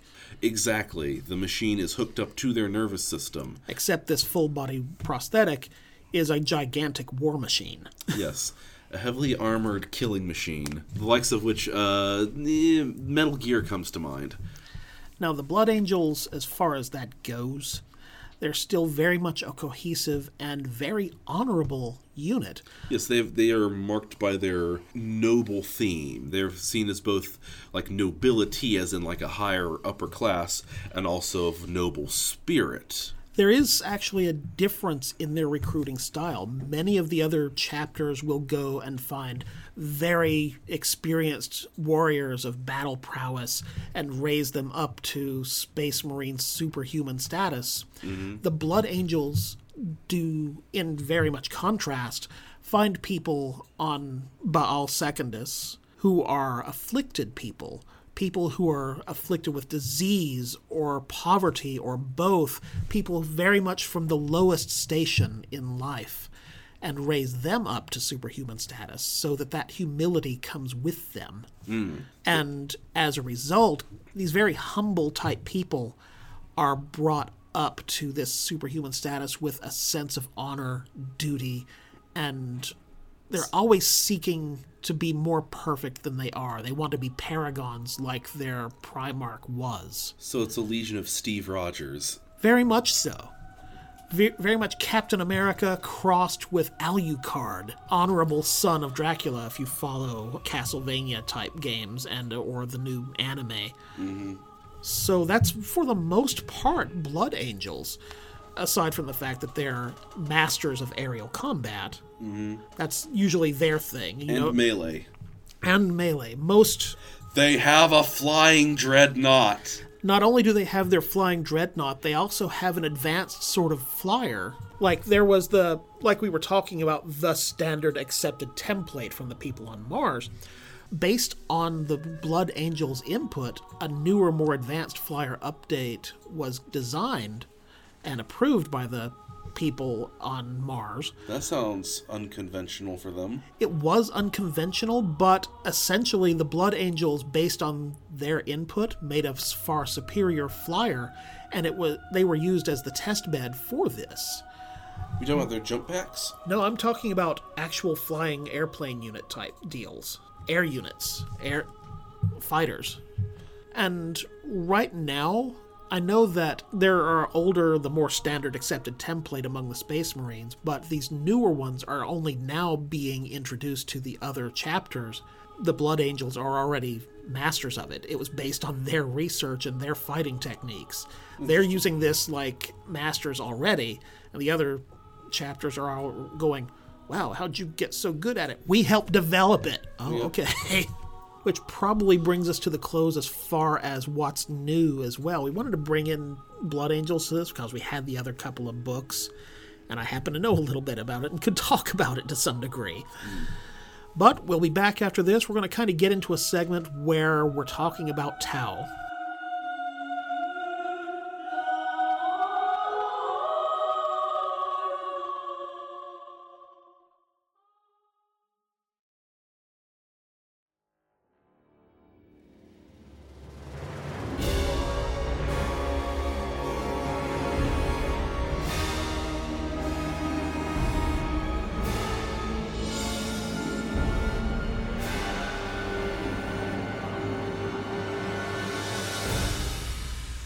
Right, we're back now. So, getting into a subject that Hunter's going to know a lot more about than me because I have not researched this yet. And of course, I'm not part of the gaming community as much as Hunter is.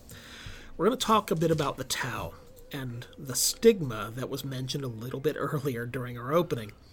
Yes, so there is a phenomenon that I and many Tau players have noticed against the Tau. Now, well, you, you look like you have a question.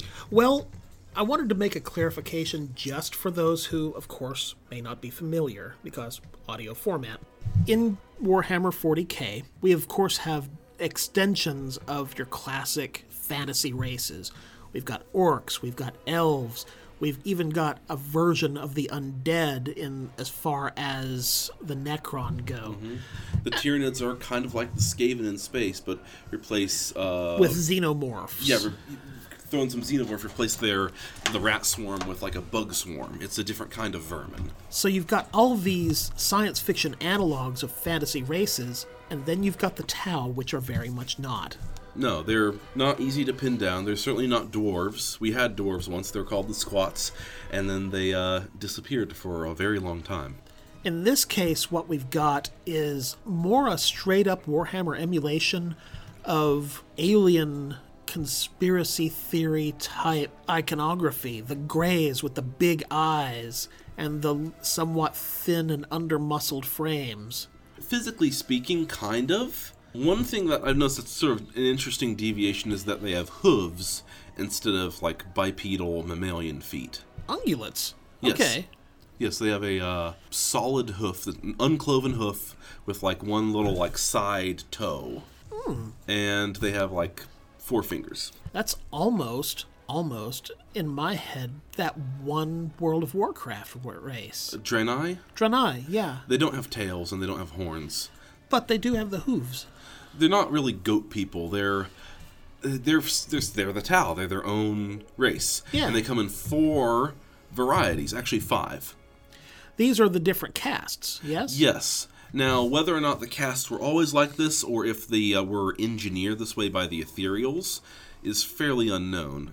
Explain the ethereals for a moment. The Ethereals, at least in Tau myth, which may also be engineered, basically showed up while the other four tribes were warring against each other and basically united them in, under a single purpose. Okay. They're intensely charismatic and actually have are known to have outside the Tau Empire at least have pheromonal control over them. Much like how you said with like uh, the suggestion, they're a, it's implied that they're able to persuade, uh, che- chemically persuade, or have them recognized as rulers without even having to enforce. They can essentially reframe a situation to suit their benefit. Exactly. They're revered greatly by the Tau, and any other one will gladly give their life to protect the ethereal. I'm guessing it's a blessing or at least a kindness that these ethereals presumably have an honorable purpose. Uh, Sort of like they're they're pretty much the de facto leaders.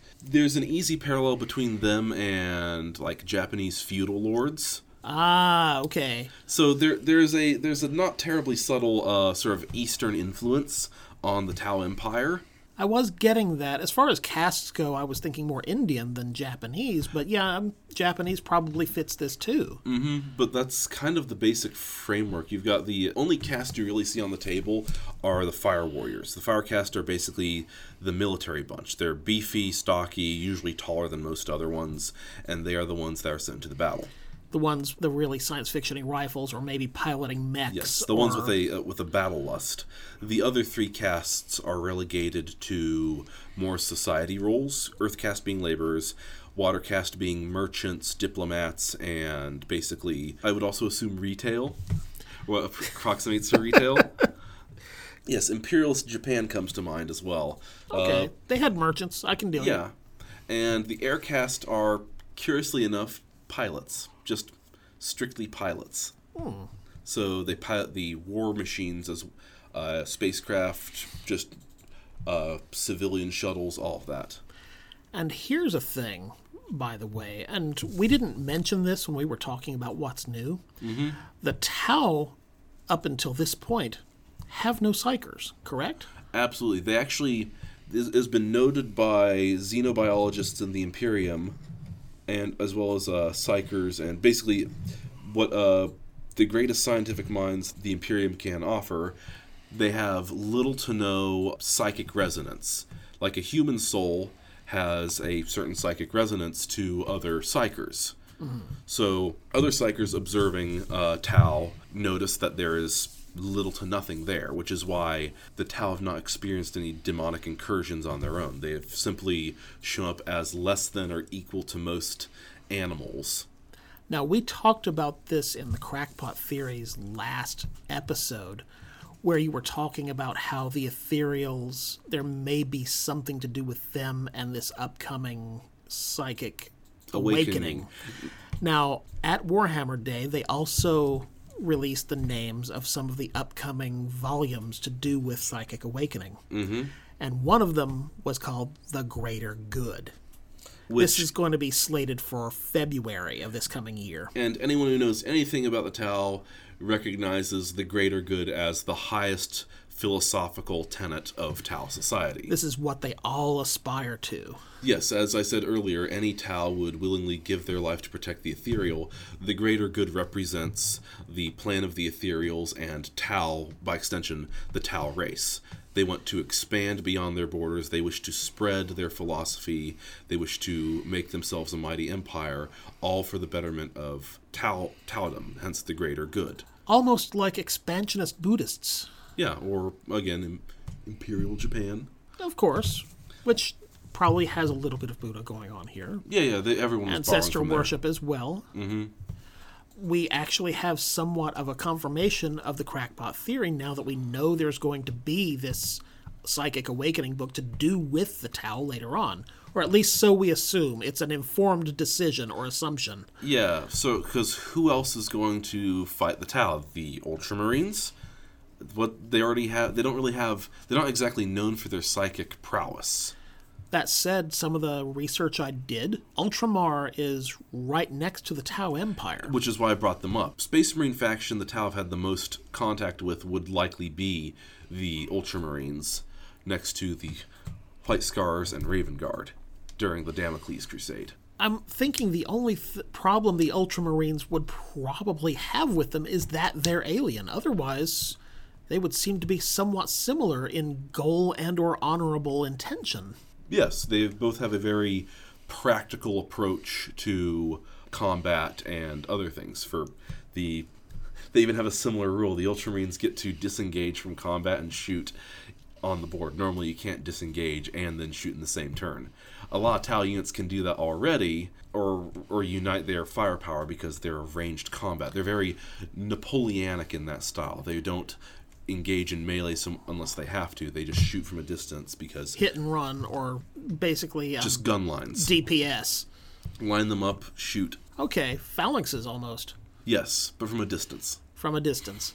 The best way to do it, says Mm-hmm. I, who play snipers. But And rep- this is this is where we get into the part, the controversial part about the Tau with the players. So in universe, the Tau are kind of like the youngest race. They didn't show up until the last several thousand years. Whereas the Horus Heresy happened, the Necrons and the Eldar were duking it out with the uh, the Orcs long before then. or rather, they were probably there. We just didn't discover them until the last few thousand years. No, no, the, the Tau Society is only about ten thousand years old. Oh, okay. They're they're very young in terms of race. They So they've only just recently become a spacefaring race. yes, they only recently evolved to the point of intelligence, but developed very quickly over a span of time under the guidance of the ethereals. Okay. So with the ethereals already being there, they did not have any schisms, societal setbacks, or other things. They were able to quickly solve their problems. So in this case, they have had a very sheltered and very um, Almost charmed life in Yes, a very comparison. Exactly a charmed life in a galaxy of horrors. And while they have they are not strangers to war, they have conquered. They they have basically spoken softly, carried a big stick, and conquered anyone who disagreed with them. They've carved out a substantial portion of the Western Spiral Arm, it looks like. Yes, they've had no less than three outward expansions from their empire before even making contact with humanity. You will find later in the episode what I'm actually doing a short story that deals with the outer portions of the universe, or rather, the Milky Way galaxy, and I was looking for a good place to set this on the outskirts of the furthest point away from Terra I could find. And as I was looking way out in the western spiral arm, okay, is anybody out here? Oh, the tower out here. Okay, well, we can't put them there. well, the tower everywhere out here. Wow, I'm going to have to go out way past, say, the Mandragora sector, or perhaps. You could actually put them near Tau space because the Tau wouldn't conquer them unless they had uh, they were of strategic or economic value.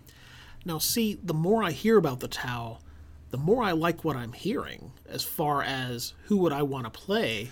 Yeah, They seem to be honorable and interesting in a way that, to me, that humans are not. To a certain degree, yes. The thing is, is that, and that's partially what makes them so controversial, is that there is no morally righteous faction within Warhammer 40,000. But when the Tau were new, it seemed like they had no flaws, which bothered a great deal of players within the player base, from what I understand. People liked their grim universe, and here we have the Tau Empire, who are friends with everybody they meet, who don't seem to have any particular vices or I- internal issues or power struggles or politics or stuff like that because everything's laid out for them. They do have, as time went on, they were able to develop them more and actually show the show the dark side of the Tau, where like Commander Farsight, one of their foremost generals, basically the pupil to their own race's Sun Tzu, discovers that the um, the tower basically that the ethereals are just using them as their the his his own soldiers are little more than just pieces on a chessboard to further their own goals. Oh, And Farsight, who values the lives of his soldiers, does not wish to be another pawn for them any longer because he's been he's not being valued as an equal among them. He's and he wants to but he still wants to protect the Tau Empire. He fakes his death, he leaves, he forms his own enclave and protects Tau space from invaders such as the Tyranids or the Orcs, uh, f- while still rebelling against the Empire. by the way, I got to pull out the grease gun here because, of course, we want we want to help out White Metal Games whenever we can. I will mention that some months ago, I put up a slide for Commander Farsight's Eight. eight. Yes, the eight, Commander Farsight's elite guard. That elite guard, sh- unless we sold them, should still be for rent. Hmm. You or can- sale. All right, and you can certainly find them, of course, at the store on whitemetalgames.com. I gotta mention it. Mm-hmm. So we've got Commander Farsight, who's formed his own enclave to keep them from being pawns of the Ethereals. They mean to have the greater good in mind, but they apparently have their own goals as well. They're not the super honorable people that we were initially led to believe, I guess. Yes, the Tau have actually shown a penchant for the um. The, the thing is, they're always expanding, and they're always like, they're always pushing the next scientific leap at any cost. Their losses mean little to the ethereals, to the point where they were even testing gene stealer hybrids on their own kind. Oh, there is there's a you kind of see like the dark side of science in the behind the the great leaps and bounds. science without without wisdom. exactly. If you've seen the meme about how some scientists are looking to resurrect maybe dinosaurs or clone one, I know I saw something recently that put forward the idea that we have actually manipulated genetically a chicken to be a T Rex embryo and how we hope to hatch it and see what happens. And the immediate responses in the thread are okay, there are six whole movies why this is a bad idea. What are you thinking? gifs of Jeff Goldblum saying, Oh, yeah, ooh, ah, that's how it always starts. But then later there's running and, and screaming. And of course, I, I can get that. That would, of course, be a nicely acceptable flaw for a species like this. That would they're be incredibly very, curious and they don't know where to put a boundary. There is no boundary for them. There is no evil they can commit that outweighs the the pull of the greater good. honestly, I'm liking these people the more and more I, I hear them, even with their flaws. I mm. like the sound of these people. And here's the thing they're fairly new. They were introduced in the year 1999 to an already 10 year old game, I'd say. Around, yeah, near 9 or 10 year old game. Whereas all the other factions existed in the story. The Tau are the newcomers, both in universe and to the game itself. Ever since then, there's not been a new, a truly new faction to the Warhammer 40k universe. I will say that by the time they were introduced, I would imagine the player base is already fairly invested in the existing races humans, orcs, elves, Yes. whatever. Or, excuse me, Aeldari. But They're space At the time- no one's, no one's being fooled. Yeah, I know. But at the time the tower are introduced and they seem to have no flaws, if you're already invested in these other races and now you've got somebody you might want to play a little bit more, but you don't really have the capital to get into because you're already invested in so much else, mm-hmm. there might be a bit of cognitive dissonance here as to why you would diss the Tau the way you're doing. It's like, well, they're really good and man, it probably would have been good to play 10 years ago, but now I'm playing a human and I'm a human player and I'm sticking with it. And if you play Tau, you're probably a weeaboo or something like that. It's not quite like that. It's it's a combination of that. It's not it's not jealousy. There's certainly a lot to not be jealous of for the Tau. It's the way they play, which is in stark contrast to literally everything else. They're too simply too different. They're easy to single out. Here's the thing. Okay, let me let me go into the full full on rant here. Okay. Give us the rant. This is actually Okay, the kind of what Tau are the Tau have like Gundam influences, so you got like the anime thing there. It's very different from the gothic or gritty diesel punk style of the game. I quite like that design too, by Mm-hmm. the way. I, I do as well. Um, they've got they have little to no melee units. They strictly fight in shooting, which takes out easily half the combat phase. By the way, I'm going to get up for a moment because there's something across the room I want to look at. Go ahead and keep talking. Okay, so they look like anime figures. They've only got guns. They have they have fewer flaws, or rather fewer established flaws than the other factions. That makes them stand out as well. They're not even good warriors in combat. That's the other thing is that they're they're markedly bad in melee. It's not that they don't have melee They haven't had weapons. 40,000 years to perfect it like the humans and other races have. Right, right. Or they and the they tend to use what people would consider cowardly tactics in other ones, where they basically fight and fade away. Their stealth suits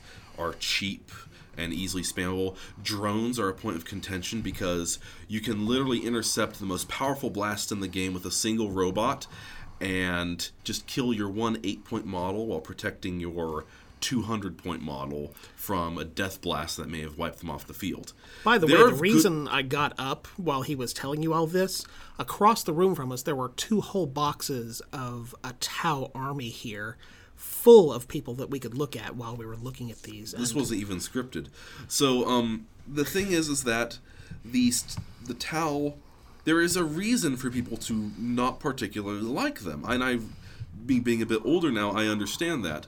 But here's the thing: you cannot like the Tau Empire, and I understand Fish of Fury was a thing back in the day. Fish of Fury? Yes, those things before you are the uh, hammerheads, but they double as devilfish if you take off the um, the top uh, gun and you basically add a, a Gatling gun on the front and make those two drums. if you and this is movie references again if you can imagine the mcp's tanks from tron crossed with uh, Trade Federation tanks from Star Wars Episode One: The Phantom Menace. exactly right between those two we're kind of in sync here can you feel it yeah if you can cross those two you're looking at the tau tanks i'm looking at right now So they're uh, devilfish. All their vehicles are named after sea life. okay So fish you've got the hammerhead tanks, the the devilfish are their dedicated transports. You would take these guys who I really think look like Napoleonic soldiers with their long rifles. This was what initially drew me to looking at them in the first place this Mm. blocky kind of long rifle design So here's the other thing: their guns are super powerful. They don't have a very good ballistic skill. They're basically uh, guard units. They four up ballistic skill 50-50, but they have long range, strength five weapons. To put this in perspective, humans are toughness three, space marines are toughness four. These are strength five rifles, so they're easy. they easily wound space marines. and they're not slug throwers either these are energy weapons These are these are finely tuned plasma strength weapons.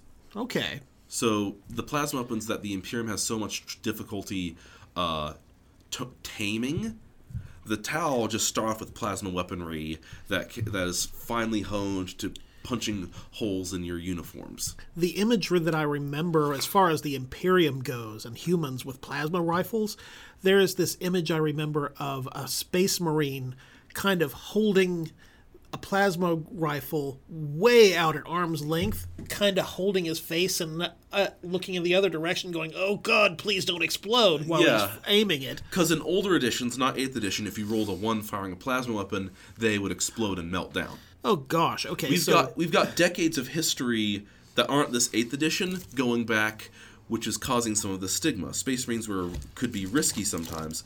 Tau seemed very low risk, and you could hold them back for much of the game. Um, the other- Moreover, that while the humans are almost in a scientific decline because of so long, they're in a golden age. they're in a scientific the tower in a scientific golden age. They are basically at the point humanity was during the during before the Horus Heresy during the Great Crusade, where technology was in boom. They had everything, and that's where the tower are now. There's of course the concept of any society that is not moving forward in its steps of discovery and scientific advancement must be subject to an even stronger force holding that back. And of course, in the humans' case, you've got the war against chaos and how it's destroying their infrastructure and their ability to create or become discoverers of new things on a constant basis. So much to the point that the humans have almost reverted back into superstition and magical thinking when it comes to their technology. I'm gonna have to correct you there though, because superstition is validated because it is powered by spirits and demons are real. Yeah. All superstition in the 41st millennium is warranted. It's not baseless. Whereas the orcs are actually superstitious, but it warps reality. We believe it's going to work, therefore it does. It's the wily coyote sense of technology. Which is why orcs are beloved by so many players, because there's so much. Even though they're horrible, like they're in universe, they're very oppressive and very. Um, they like to bully other races and are. e- I really do need to do an article where the noob looks into orcs Mm, yes, you do. as a race in general because I have a basic impression of them, but I'm sure a lot of that is misinformed. So yeah, so the, the orcs are very um they're very brutish and thuggish, but that's part of their charm. They're perfectly suited for this grim dark world. But the Tau just feel out of place. They're bright-eyed idealists in a world full of laughing and thirsting gods, I believe the core rulebook says. So the Tau are already the odd kid. They're uh, not very athletic. They like to sit and read books, and they don't like to participate in physical PE Sounds like me in high school. Exactly. So naturally, in the uh, the school, the elementary school that is the Warhammer universe, they get picked on by all the players. Most notably, the Imperium factions. Yeah, the And- jocks of the genre, I would guess. Yes. So, and I've been subject to this many times during my uh, playing Tau, and after a while, I just kind of stopped playing Tau. Like I kind of moved on to other things. I played fewer and fewer games. I still have them, and I'll still play them among friends. It's just after a certain point. This is the main reason we brought this up is that friendly ribbing's fine, like just having a, a fun joke or just as long as the Bullying, person- however, is not. well, that's the thing is that there's a point where the joke becomes too far and it stops being a friendly joke, where the person involved or person being the subject of the joke is no longer in on it or is no longer appreciating it, but the other people don't know when to stop. Exactly. And And there's no easy way to communicate this. It's like, uh, hey, look, at this point, I understand we're, we're still making fun. It's starting to feel a little bit persecutory. Yes, and the, this this wasn't just me. This is another friend of mine uh, who also played Tau, and we basically we were the only ones that understood this because like he ended up kind of quitting the game and sold off all his Tau stuff. Aw. Yeah, he was never as serious as the rest of us, but it's like still, it's like you you hate to see. You hate to see anybody driven out of the community or the game when Yeah, they were there to have fun. Uh, but that's the only case I've seen. That's the only. That's the thing is like I love Warhammer, but that's the only time I've seen like a negative, a actually negative thing come out of the Warhammer community is the the stigma against Tau. No other faction has this. It's specifically the Tau Empire.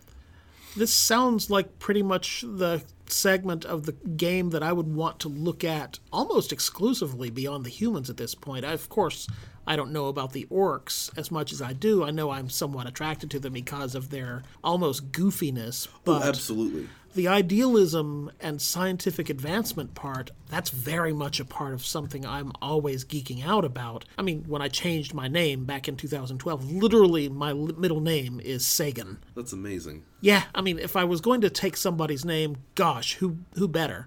But of course, my appreciation for science, advancement, idealism, it's something that's sorely lacking in Warhammer. And the introduction of it, I can see why it would be a positive thing. I mean, yeah, they're distance fighters. Yeah, it's DPS. Yeah, they're the new kids on the block, and yeah, they're the geeky ones. Doesn't make them any less valid if you want to look at the real world and see how the geeks have kind of inherited the Earth from the jocks from the 1980s. Yeah. I might I might have some things to say about that on another thing, but I don't. You, you need, you need the jocks to move the weight. Exactly. The geeks are not going to do any of the heavy lifting. Right. Yeah. I've I've spent time with both. With your brains and my brawn, we'll make millions. Yep. But uh, yeah, it's, it's just like it's something. It's a phenomenon that can't be ignored, and you one might assume one one from a background that doesn't understand Warhammer might assume, oh, most like people most likely to be ridiculed within the Warhammer universe would be the women. No, that's not true at all. Like the Warhammer community is fairly uh, equal opportunity as long as you don't bring unpainted gray models when you actually have time to paint. Even then, people are still pretty chill with unpainted gray models. It's just like that's the most ridicule you usually find within a 40 a Warhammer universe. Is- It's like, did you paint your models? Okay, cool. By the way, as a matter of almost complete irrelevance, do Tau have gender? Yes, they do. They are uh, A bigendered race? Yes. That Okay. is- but they both serve in combat. So whether you're a fire warrior, male or female, you're on active duty. Well, gosh, that's good to hear too. Yeah. Again, more to Some recommend. are, some are allowed leave to raise families. Some of the honor, more elevated ones, like Commander Shadowsun's uh, father, was a decorated war hero who was allowed to raise his own child. So they actually have to get approval for reproduction and that sort of thing. Yes, or they have like state sanctioned uh, reproduction, and or the children are raised off, uh, raised by Genetic matrons. programs, of exactly. course. Exactly, eugenics. Sci- it's, it's science without a leash. Yeah, I was thinking. I wasn't thinking so much eugenics as the Bene Gesserit from Dune. Mm-hmm. Well, there is that too, because again, the caste they got to keep the caste separate. Yeah. So you've got the there's implications, maybe implications. Maybe I'm just projecting here, but I think there was implications that the the castes were not as rigid back uh, before the ethereal showed up. I want to go with the Bene Gesserit thing more than eugenics because eugenics is a disproven science nowadays. Mm. Well, but that doesn't, hasn't stopped people from trying to. Uh, Unfortunately, selective, yes. doesn't stop selective breeding programs. We know it works with regular animals. Yeah. So it's very possible the ethereals had similar things, like keep the, the strong muscular ones over here, In the fire caste, the wiry, thin framed ones over here in the air caste so they can adapt to low gravity situations. The stocky, uh, but also very muscular practical ones in, in the, the earth. earth. and water castes, water caste for like the more uh, that have like higher. high intelligence, low body. Yeah, yeah, exactly. I'm going to get into this. I'm going to start reading up about Tau a lot now Mhm. Because the more I hear, the more I want to hear. I recommend getting the Tau Omnibus uh, series. There's some amazing stories in there. If if your friend Spot has uh, has the Omnibus, it gives you some stories from varying perspectives. I think I pretty much said everything I needed to. The the stigma to playing Tau, the answer, and or it's a, a good response, a good way to mitigate it. I don't think this is the end of the world. I don't think the uh, the Warhammer community is forever tainted by the actions of a few, but I have noticed it is common. Like you look up Tau memes online, and almost certainly find most of them are just shit talking about the Tau. There's a few shit talking back where it's like, yeah, we can't do melee. It's a shame you'll never arrive. That's too bad. Yeah, just need to make things more friendly and less Less sour grapey. not everyone role plays the Imperium or role plays their factions. If you guys are doing role play where it is like filthy Xeno scum, you shall not su- sully this land with your uh, uncloven hooves. Fine, if you're all in on that, but don't. Don't let it creep into your real life and how you interact with your other players too. Yeah, don't be like, yeah, you filthy cat towel player. It's like, what are you Mitigate the bleed, as it were. Yeah, just keep it civil. You're not when you're not fighting. Keep it civil. I quite agree. Let's keep it civil. In any case, that's going to be the end of this segment for right now. We're going to get into that thing that I wrote up about Pax Unia just a little bit later. And just a moment.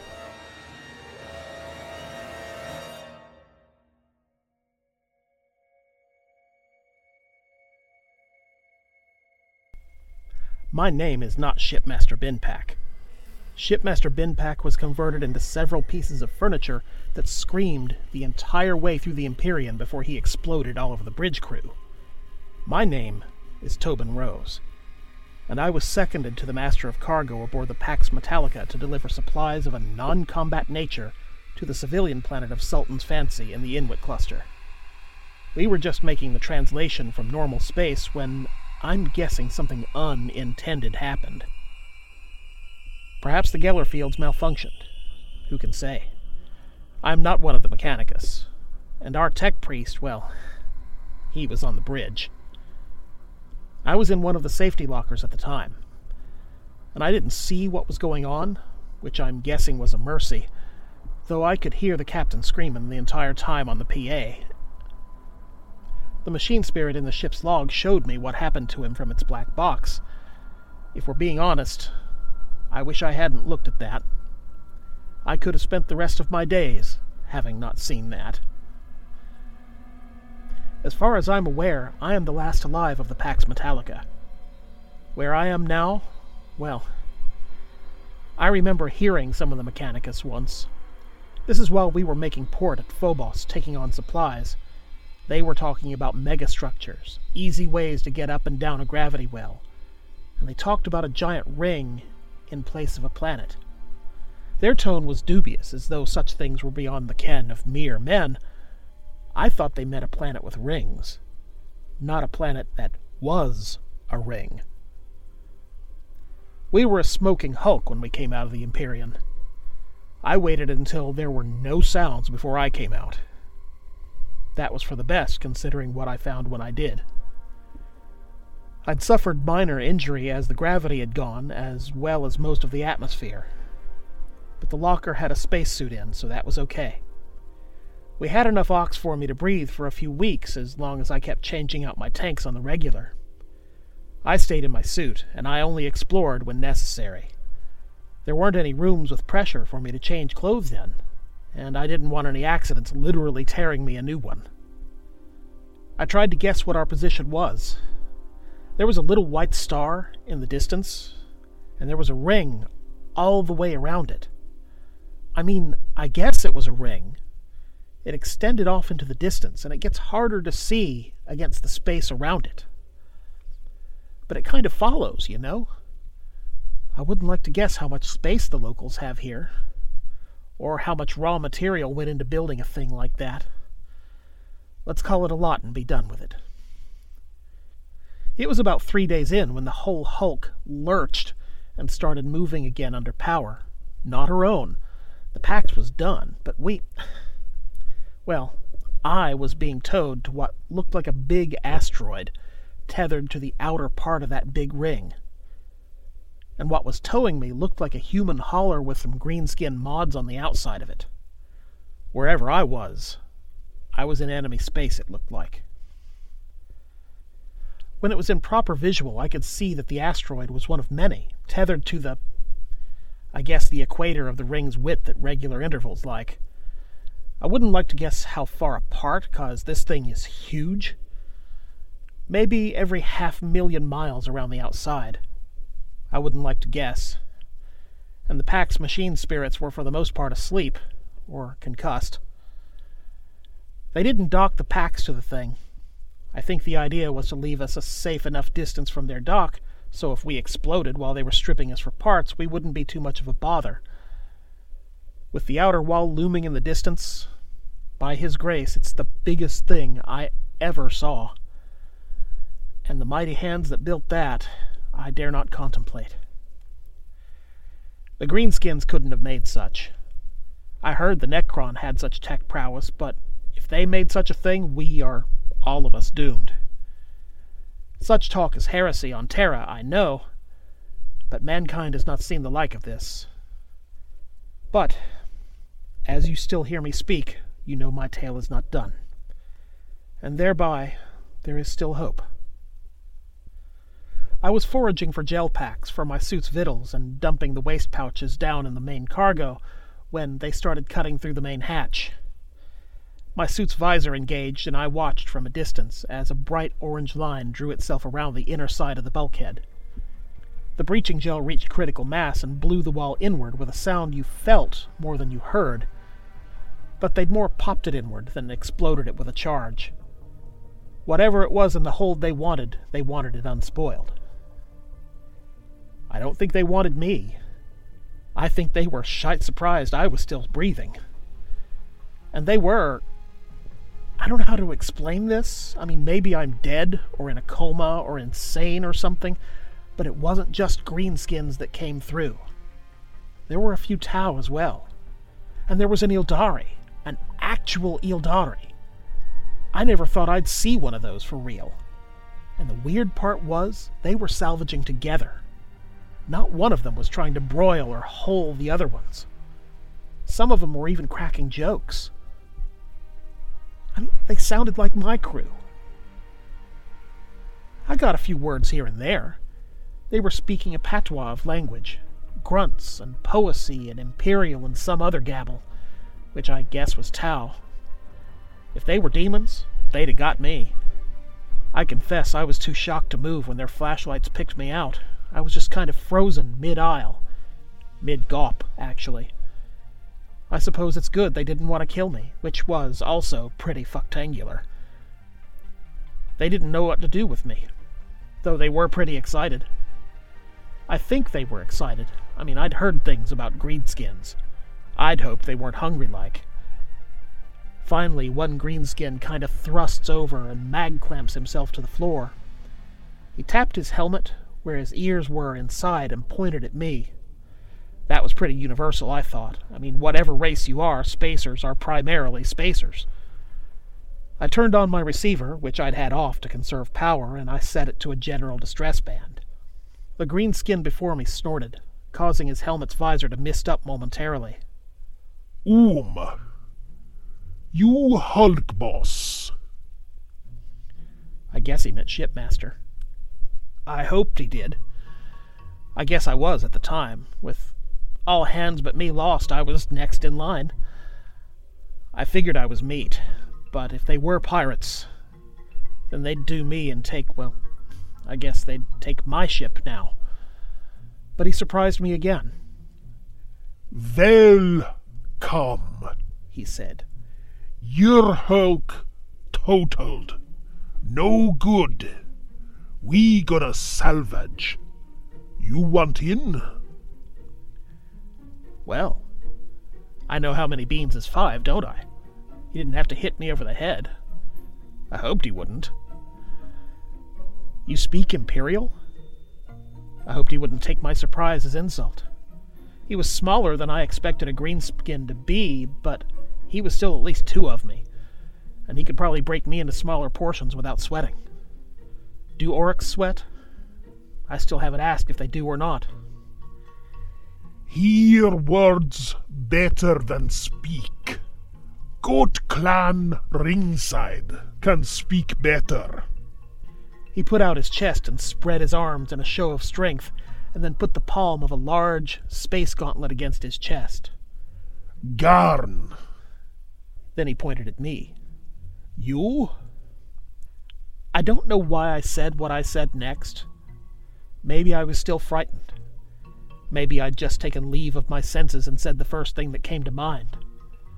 My shipmaster would have been better at this than I was, but then my shipmaster might have shot first. But it was his name that came out of my mouth. Binpack. Shipmaster Binpack. Fair beans, boss. This, He waved all around us. This yours. You here first, no? Never sail again, though. Is only goods for salvage. You said? We can answer. He had a hard time with the next word. It wasn't one he was used to saying, I guess. Distress call. Well, I wasn't Army. I guess I'd just been promoted to businessman. Well, the cargo is still mine. So, the hull and the machines that still work, I think we can talk business. I had the thought that I'd gone mad. Embrace it, I thought. I, if I'm going to live this life, let's roll with it, I thought. Garn leaned in so our visors were almost touching. He was frowning and showing fangs that could probably open up the top of my head. And then, by his grace, the fellow grinned. It was more a toothy maw in some kind of rictus, but honestly, I feel as though he were grinning, and proud of the gesture, like it was one he had practiced for just such an occasion. And then he lets out this long, hearty laugh. After he got himself under control, he grabs me by the shoulders and gives me a little shake. You cozy fella, yeah? You Trig Cove. Boss Rack gonna like. Fact. Welcome. We get you in Atmo. Maybe you sleeps out a suit, yeah? We get you sleeps, then you can talk business. He turned to his salvage crew. Stand down. Is nout salvage. Is bin packs. He gestured at me, then motioned me to follow him out over to their vessel. As we made our way out and over, he said something even more surprising. I didn't know greenskins knew that word. Honest like, I didn't know if mankind used that word all that much anymore either. Sorry for the bulkhead. Figure you all deads in here, yeah? Deads. I remember looking back toward the hall that went into the ship proper. Yeah. That was a few weeks ago. I got a place outside of a town called Arrock on Ringside. And honest, it was just more of the same races. Races all not killing one another because there ain't no armies here. Just people trying to get by because there ain't no one else. Turns out the cargo I had was good enough to barter myself a place of my own near a river. By His grace, I have never seen a place like this. It's. I could go out right now and get a drink out of that river and not need decontamination after like. And nighttime? Well, there's plates in a ring between the inside of the main ring and the dwarf star that gives us day and night cycles. Shade, I guess. Because you can still see the day cycles in 10 hour chunks in either direction on the ring. During a shade cycle, you can see what there are of the stars, and that's why I'm recording this. Because wherever this is, it's out of bounds. To one side, there's no stars at all, just black stellar. But on the other side of the sky here, there's the whole galaxy. More to the point, I know it's the Milky Way galaxy. It's just like the maps I seen on the screens on the bridge of the Pax. We're way above the ecliptic because I can see most of it at an angle, but we are far out.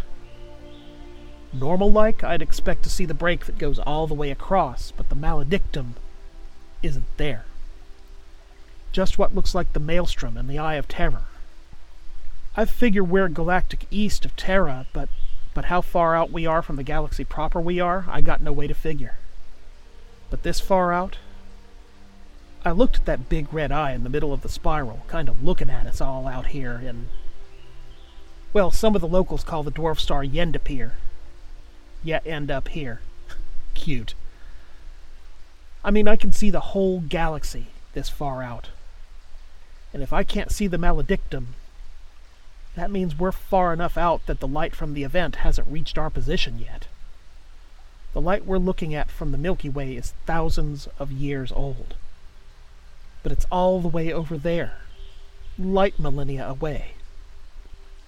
And from here, it's like none of all that horror back there has even happened yet. It gives you perspective. And it's like a weight off my chest, you know? And off my head. And it's like I was afflicted with a pressure in my skull I didn't know about until it was gone. A weight I didn't know was there, like. The locals have treated me real decent. Every useful hand's a gift from the stars, you know. And no one much cares what kind of body it's attached to. You survive by your wits and what you know. And what one don't know, you can learn from someone else. They will straight up teach you how to raise real veg so you've got aught to barter with. But there's actually food that grows wild here. and there's not enough of any of us to make a significant dent in it. There's fauna, too, and it can be dangerous as well if you don't watch yourself, but it surely makes good eating. I don't know when the last time I had fresh meat was before I got here. And given that supply is way more than demand, if you got the gumption at a hunting party, you ain't gonna go hungry. I haven't got much barterable skills beyond being a spacer. I was born into the lifelike, so I'll go up the elevator and go with the salvage teams when the warp drops something else on our doorstep. And that's odd too.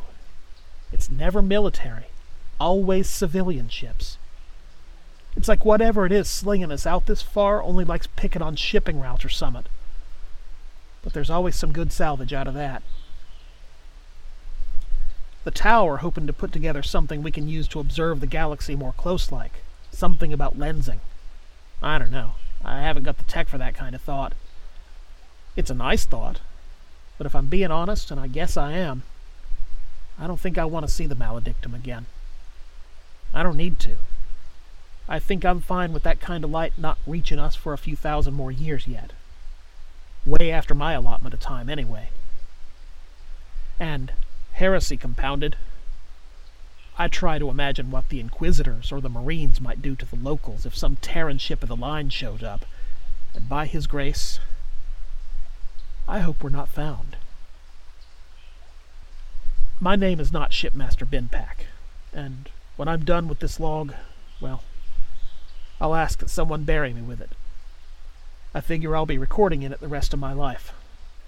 If you're hearing this, I guess you survived the trip out here too.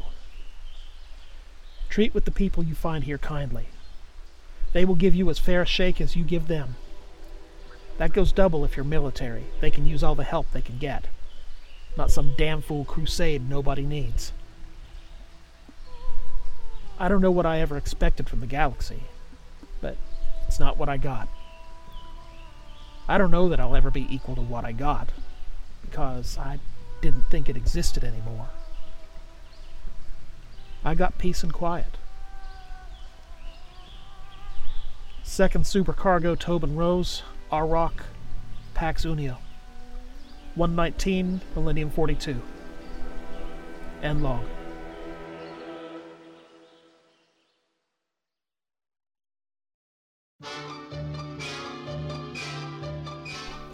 If you've ever looked at the gaming magazines or looked at other people's master level miniature art at a gaming event and wondered, how in the world did they do that? Wonder no more. At Fallout Hobbies, what you'll find are high end decals, stencils, and painting supplies to really make your minis and models stand out. Or if you want to customize them, have a look at our 3D printed bits to make your work really one of a kind. And if you don't see what you want, we do take requests.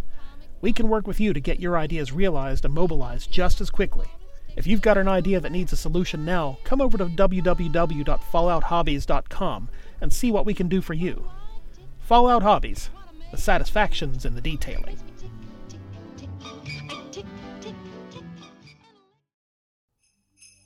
War Council is a hobby centered podcast for miniature enthusiasts of role playing games, Games Workshop oriented wargaming, as well as model building and painting of all genres and types, and is a presentation of White Metal Games.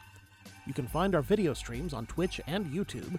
You can also subscribe to our more premium video content, tutorials, and exclusives at whitemetalgames.com slash video dash membership. If we're on, you can even subscribe to our Discord server or Twitter and talk to us there.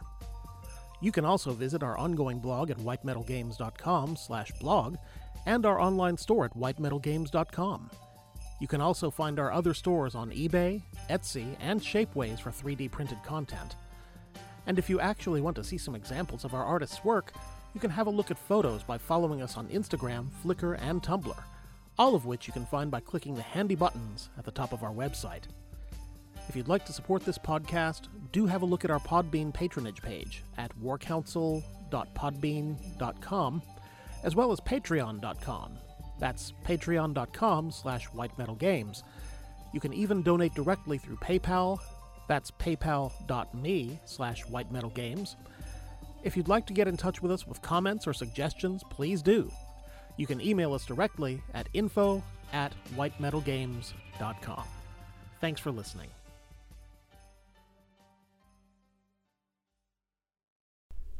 This is 1 minute and 41 second rant. So, spoiler culture.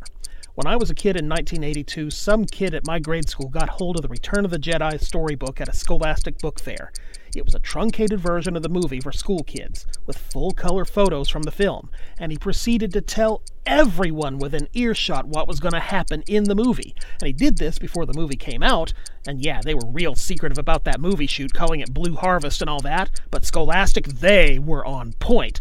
And anyway, it was my first memorable, spoiled movie, and I've been pissed about it for more than 40 years. I get that people want to be cool by knowing about something first and wanting to show that they do. You're not cool. You're an ass. You're spoiling the surprise for everyone. No, you're not throwing caltrops in the road for big movie companies and ruining their hard work. No, you're not elite hacker or an Uber troll making people mad. You're not funny.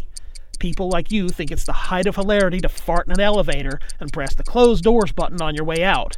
And you're certainly not cool. You suck. And I've been pretty relentless with it this year with my social media. You're some kind of high profile geek media blog, but you're not professional enough to keep spoilers out of your damn Facebook post headlines? You get unfollowed.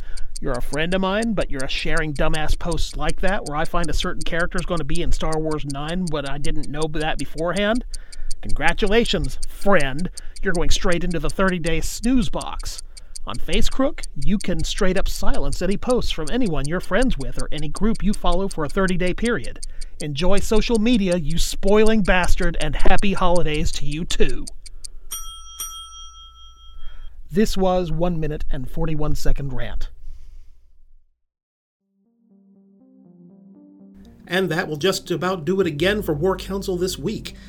As things are continuing to change really fast from week to week, I don't have a preview of what's coming in the next podcast. However, with the breakneck pace with which the folks at Games Workshop are releasing new things and moving, it's pretty hard to imagine we won't have a lot to talk about. If you want to read of some of what I talk about once you're done listening, come over to www.whitemetalgames.com. Scroll down and click on All the Rest. There you can find my ongoing blog and read articles from a noob's point of view as I learn more and more about Warhammer 40k and Warhammer Fantasy, as well as the occasional game related editorial of my own. Like I said before, if you like what you're hearing, do subscribe to the podcast and maybe throw a donation our way. The more support we have, the longer I can do this for all of you. I do want to wish you and yours the happiest of whatever holidays you observe, and I'm going to try and do that myself. So until the next episode, be safe, roll crits.